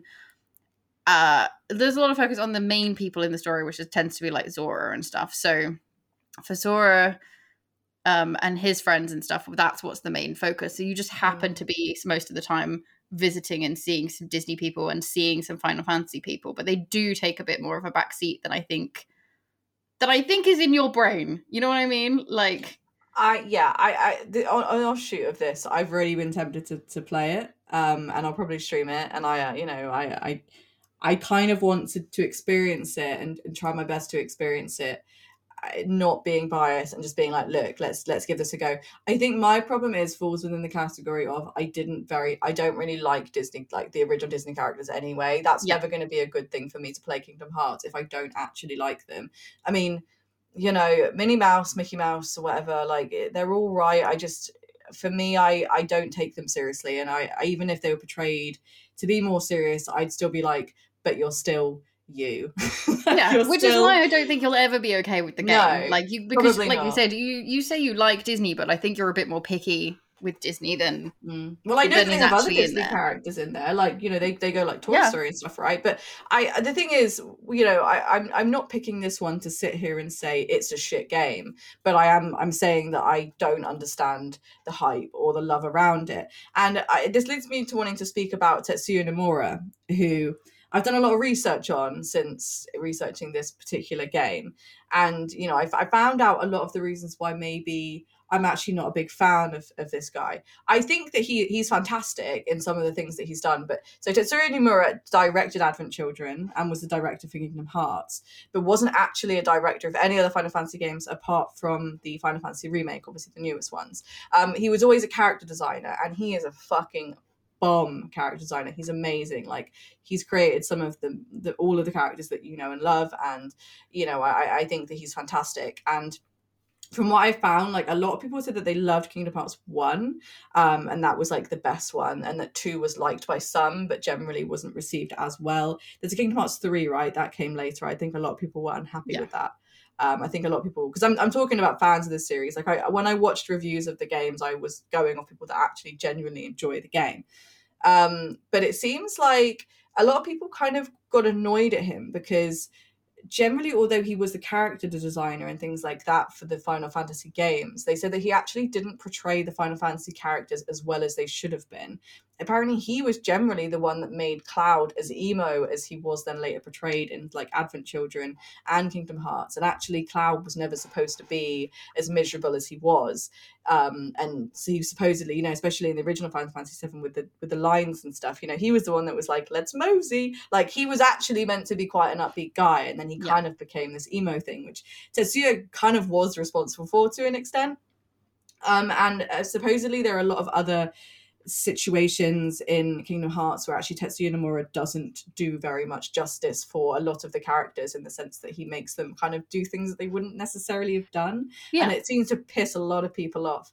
Um, and a lot of people were unhappy with that. And I, I think that's one of the reasons why I probably wouldn't necessarily like it, because I'm a very, like, I need consistency with certain things like that, and I think I'd get a little bit annoyed. But also, I wanted, to, I did want to mention a funny thing that I was reading about someone saying that apparently Tetsuya Nomura generally only tended to include the characters um, in Kingdom Hearts fan fantasy characters from the ones that he designed. And generally he didn't like to put any other ones in there that oh, he didn't design. That's and interesting. He didn't design Vivi, but when Vivi did show up in Kingdom Hearts, he got beaten the shit out of. And so everyone was like, Tetsuya's like, fuck this, I didn't make this fucking git, let's fucking, you know.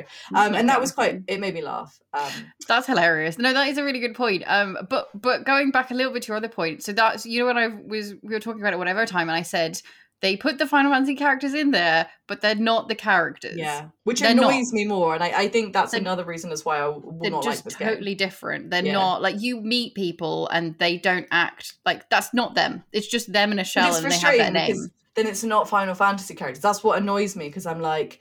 But I don't... It's...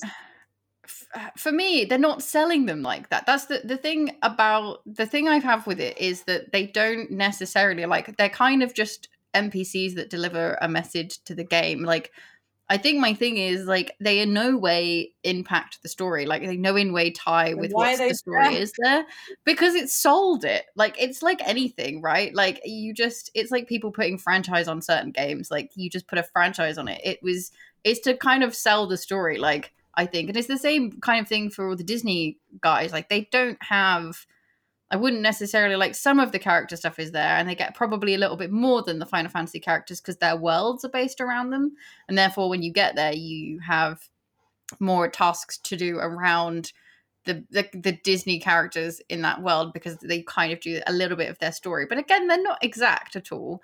Mm. Um, and so I think the Final Fantasy guys got more of a raw deal where they are literally in there, but they are not them. And I, and don't, and I, I think I've always managed to just separate them and not take it as it's yeah. them and just see them as like, okay, cool, it's just a character, I like that character's design and stuff like that, and they just happen mm. to be in here. I don't see it as this is a part of their story somewhere along the line, you know yeah. what I mean? Like, for me, that's yeah. kind of where I where I have it, and I think that's why I've always been okay with it I, and seeing those characters.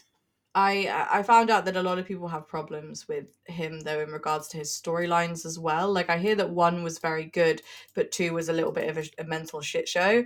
And obviously, yeah. you know, we all know about the most recent Final Fantasy seven remake and way that, the way that that's going. And everyone says, well, of course it's going that way because it's directed by Tetsuya Nomura. Um, and I must admit, like, I, I do love a plot twist, I do, but I, I, I'm not fully aware of, of what happened in Kingdom Hearts, but it, it sounds like there was just a lot of darkness mentioned constantly. I watched a thing of where it was like every time that they said heart and darkness or something like that. Um, but I, I, I, relevant to that, it's in my list because I don't get it. Like, that's, the, yeah. I don't get it. I, mean, I don't get it. But I have some... like sentence reviews that I found on YouTube videos about this game, and it made me laugh, and I want to tell you them. So somebody commented, "This was the greatest thing I've ever played, but I also hate every stupid thing about it." Yeah. Which I thought was fantastic. Fair. That's probably a very accurate description because I think I'm I'm with them on that one. My other favourite review that I read was, "Gameplay-wise, it's fantastic. Story-wise, it's like playing through the fever dreams of a madman." Yep, that's fair. That is completely fair. And I was like, do you know what? I, I really, I kind of appreciate that. Like, I, I do. Like, I, I get I get what they're trying to say. It's the stupidest, greatest thing. It's fantastic, but also it's insane, and it doesn't yeah. make any sense. Well, so this is the thing, and I, I know we when we've spoken about uh, Kingdom Hearts before, I think I've mentioned my annoyance with them in the sense of... When you when you played one on PlayStation two and then you immediately played number two on PlayStation two, there was no fucking connection because they would put a random game on like D S or something that told half the story. And I think they even put a part on a mobile game, which at the time mobiles were not gaming, and it was only maybe released in Japan at the time. There was something weird about it. So you missed literally an entire giant chunk of story. And then you played two and you had no idea what was going on. So I completely understand that, because it wasn't until... are having access to the kind of mixes that they've made now where it's like you can play the whole thing through and actually see all of the story. Because at the time when we were younger, I just didn't understand two. I loved one and I didn't understand two most of the time. So I'm I'm with I'm with you and I'm with them on that. Like it was it was a it was a fever dream of chaos, it's I think. A good name. Yeah. Fever dreams of a madman, aka Tetsuya Nomura. Um We'll move on from this, but I've got some mm-hmm. some facts. Um, this is a really interesting fact that I, I I don't know if he played this person in the second one, but apparently Lance Bass voiced Sephiroth, and I'm talking about Lance Bass, the guy As from, from N Sync. Oh yes. My god! How have I never realised this? this um, is- A fantastic fact. Which a lot of people are kind of like, that's insane, because they actually cast a lot more legitimate acting talent to provide the voices for other characters. Um, a lot of people were like, why? Apparently, Haley Joel Osment headed up the cast as Sora. I don't know yeah, whether or not he did, he did that. Okay. Mm-hmm. And yeah. Mandy Moore voiced fan favourite Aerith. Um, David Berenias, I don't know who that is, or of Bones and Angel fame, voiced Squall slash Leon. Oh. Um, Uh, yeah, I, I just thought I'd give you that information. I, I, I just, yep. And That's so, a, yeah, weird. That, God, for some, I think it's because it's me, May. Um, it's gonna be May. Moment, I think it's because it's me. I keep hearing about N Sync. It's been like a week, and I keep hearing N Sync related like news and facts. So I mean, I weird. just, it's just madness. Like, he voiced Sephiroth, one of the most like badass characters in history. Yep, that's as uh, far as I remember. Sephiroth's not really in it very much, so I, maybe that was it. Maybe it was like it's a couple of lines, I think. So it's not like mm. not like big character lot going on with him at the time. So maybe that's why they did it, because they maybe. were like mm, slip him in there as as Sephiroth. No, no, no. That's weird. My though. Second fact was that the game was apparently conceived in an elevator. Elevator in love.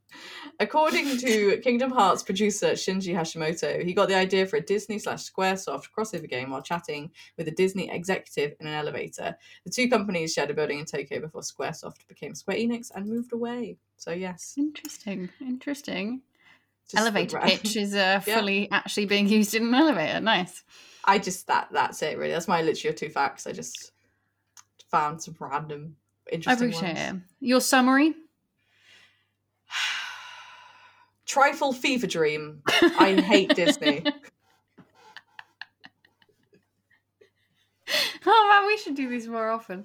This is great. Let us know if you want us to continue our short review summaries. Sure. Most of them are going to be nice. They're not going to be as hateful as they are today. Um. All right. Am, am I good to, to talk about my number yeah, one? Yeah. What's now? your number one? Hit all me. Right. My number one is uh, I'm going after a series, but not really. I'm going after Assassin's Creed Black Flag. All right, this is good. I was really worried that we were going to have another like testy kind of like mm, atmosphere of like awkwardness, but that's good. I haven't actually played this game, so do go on. All right. Um, I I don't love the Assassin's Creed games, to be perfectly honest, so this is probably why this is in there in general, but I didn't want to put the whole series in because I've not played all of the series, and some of the newer ones that have been coming out recently, like uh, Valhalla and uh, Origins a little bit more, and also Odyssey, seem to have been changing up the format a little bit. So maybe have improved stuff, and it definitely seems like they are going the right, right way. Um, I played number one the whole way through, and I really enjoyed it. But then everything after that just seemed to be the exact same game with a slightly different thing going on in history, and not a particularly interesting one.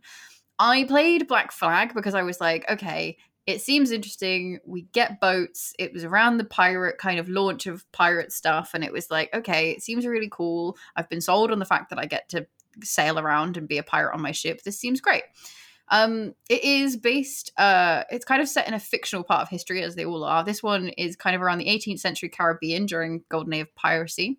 And you play as a Welsh pirate, for some reason, Edward Kenway.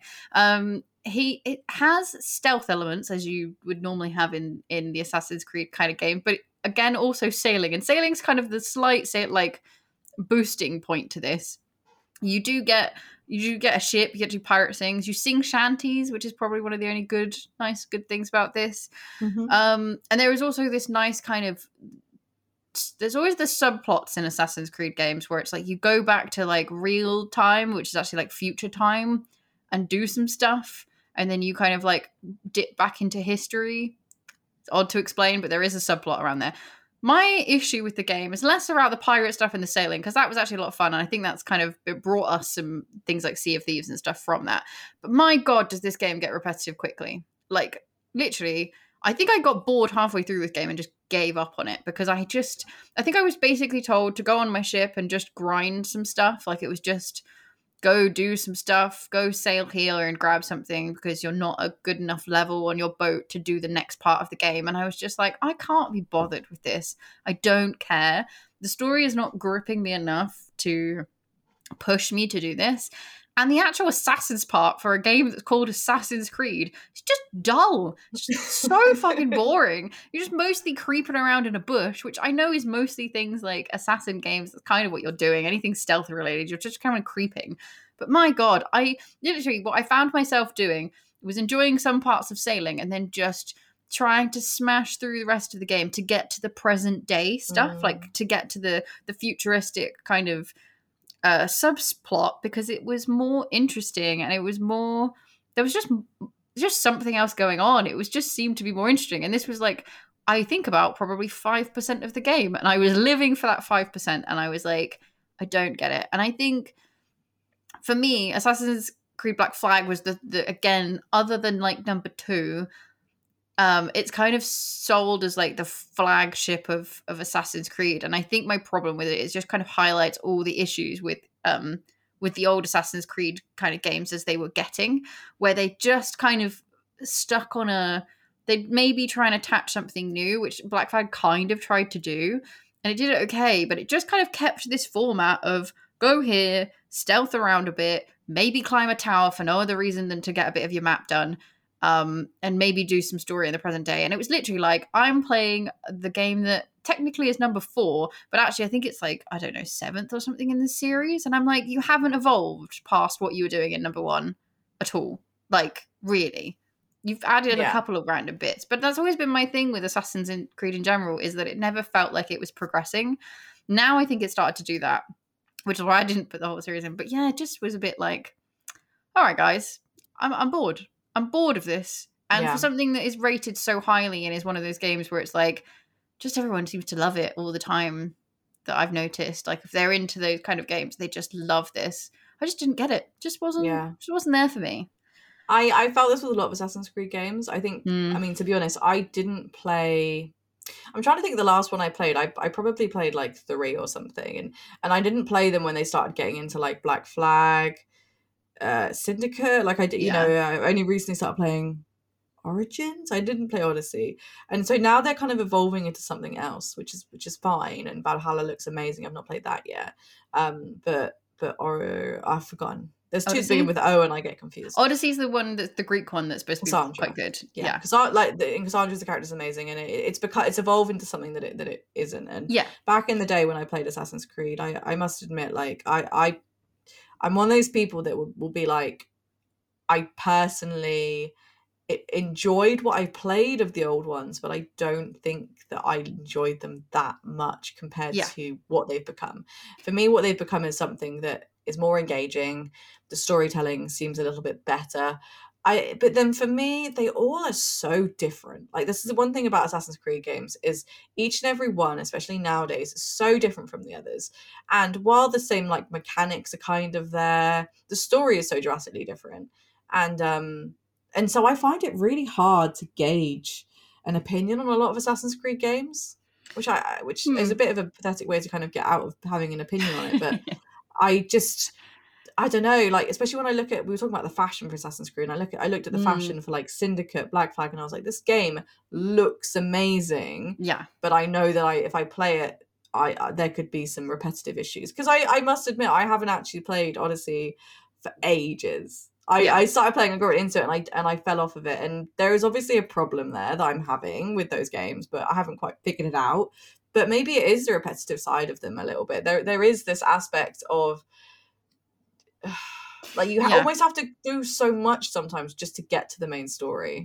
Uh, yeah, and I think that's it. it. It kind of forces you almost to, into doing some stuff that is almost overly repetitive. Like, and like I said, like you said, they do they do change and they do evolve a lot, and they are all different. And I think they tell different stories. But at the end of the day, it doesn't.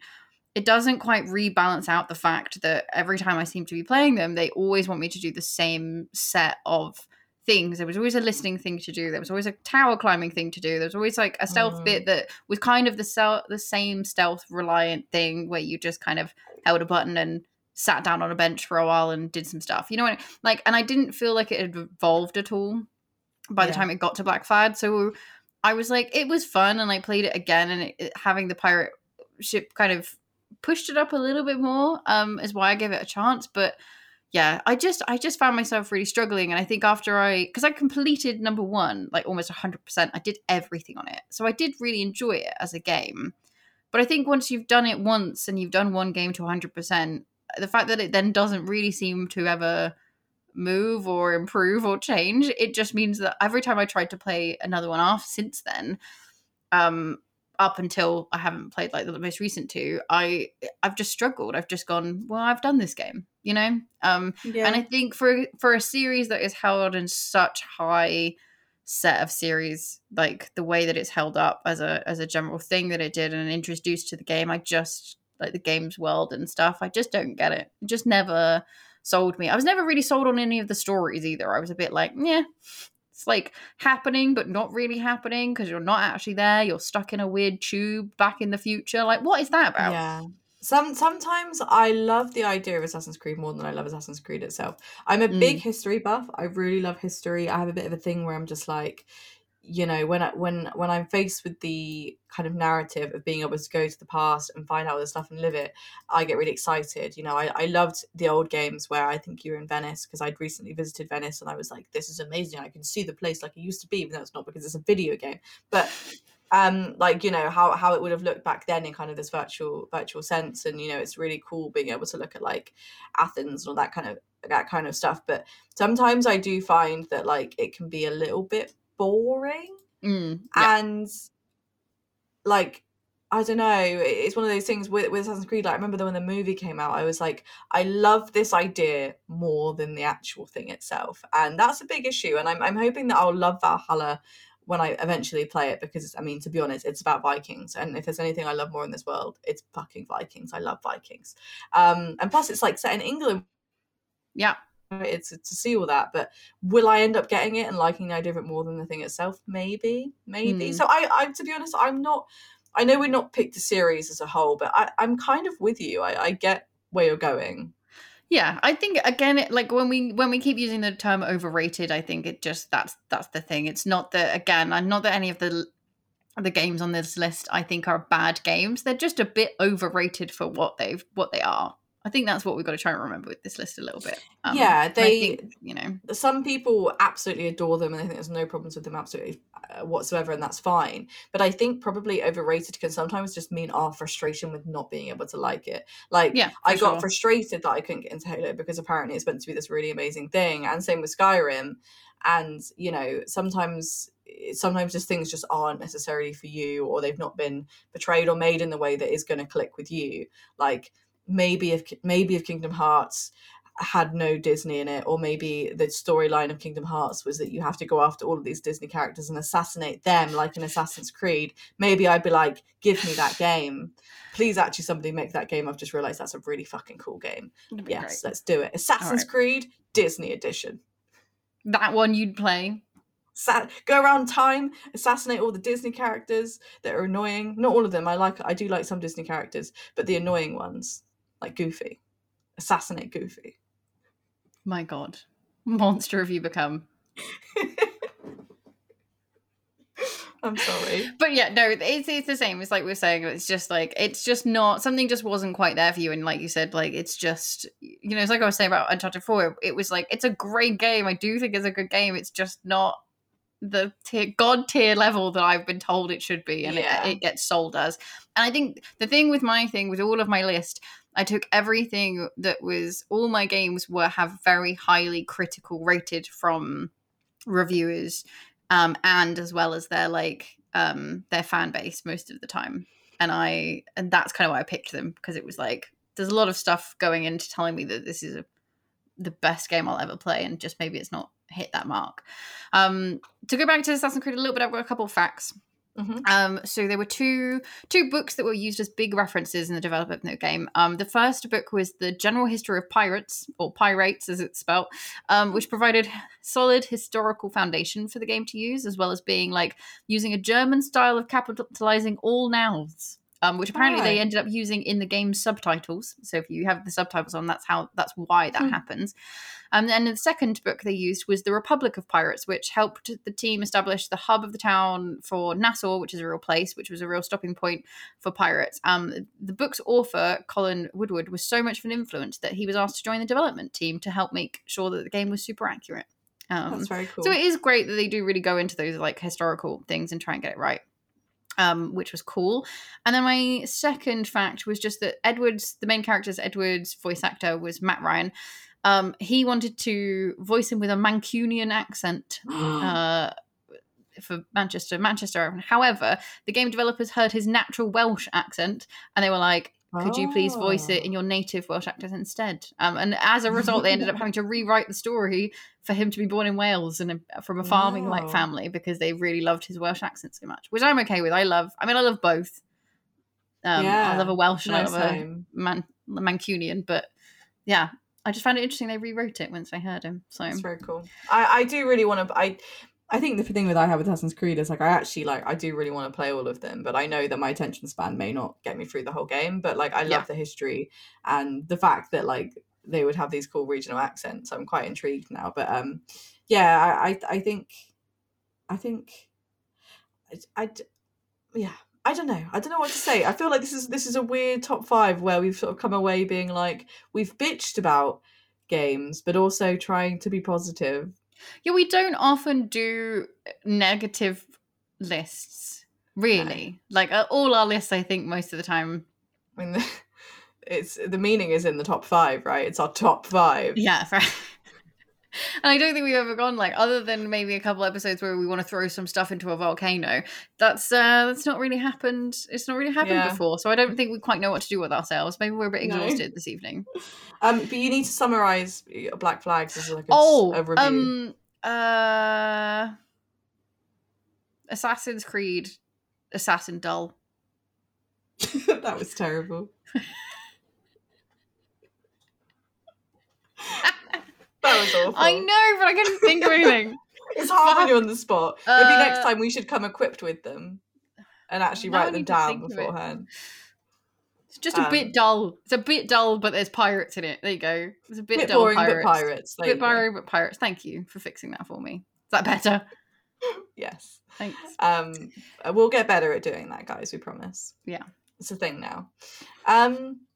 Fuck, where do we go from here? I guess that just wraps up our uh, episode. It's a bit of a negative thing to end on, but it's fine. It happens. We're going to have this sometimes.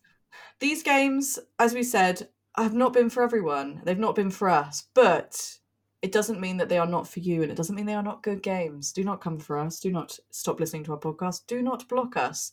We love you, and we respect your love for these games. If you like them, if you if you feel the same that we do about them, please let us know. Um, if don't let us know if you do like them, probably because we probably don't need that that discussion. I want to hear all opinions. No, okay, I'm, I'm yeah, having sorry. all of the opinions. Sorry, I don't I don't mean to, to silence anyone. Come give us all of your opinions on our social media, Game Tool five. You can join our Discord as well to give us your opinions. It's a nice, safe space with lots of amazing people in there. Um, and you can also find all of this stuff and all this information at Game Tool five dot com. Yep. Um, if you really enjoyed the episode and you liked this a lot and you really want to be nice, you could leave us um, a review on uh, any way you can leave reviews for podcasts. We very, very, very much appreciate them, um, as well as you guys all listening. So, yeah, yeah thanks everybody to listening to us rant for the past, and, I don't know, wait, hour and a half. Wait. If you really want, if you really like this episode, leave us a review just and, and you, you agree with the fact that I think there should be a game that involves Assassin's Creed and Disney characters. Please leave a review and, and tell us that. Thank you. Make it happen. There you go. That's end. That's what we're going to end this on. Nikki wants to murder some Disney characters. Good night. Good night.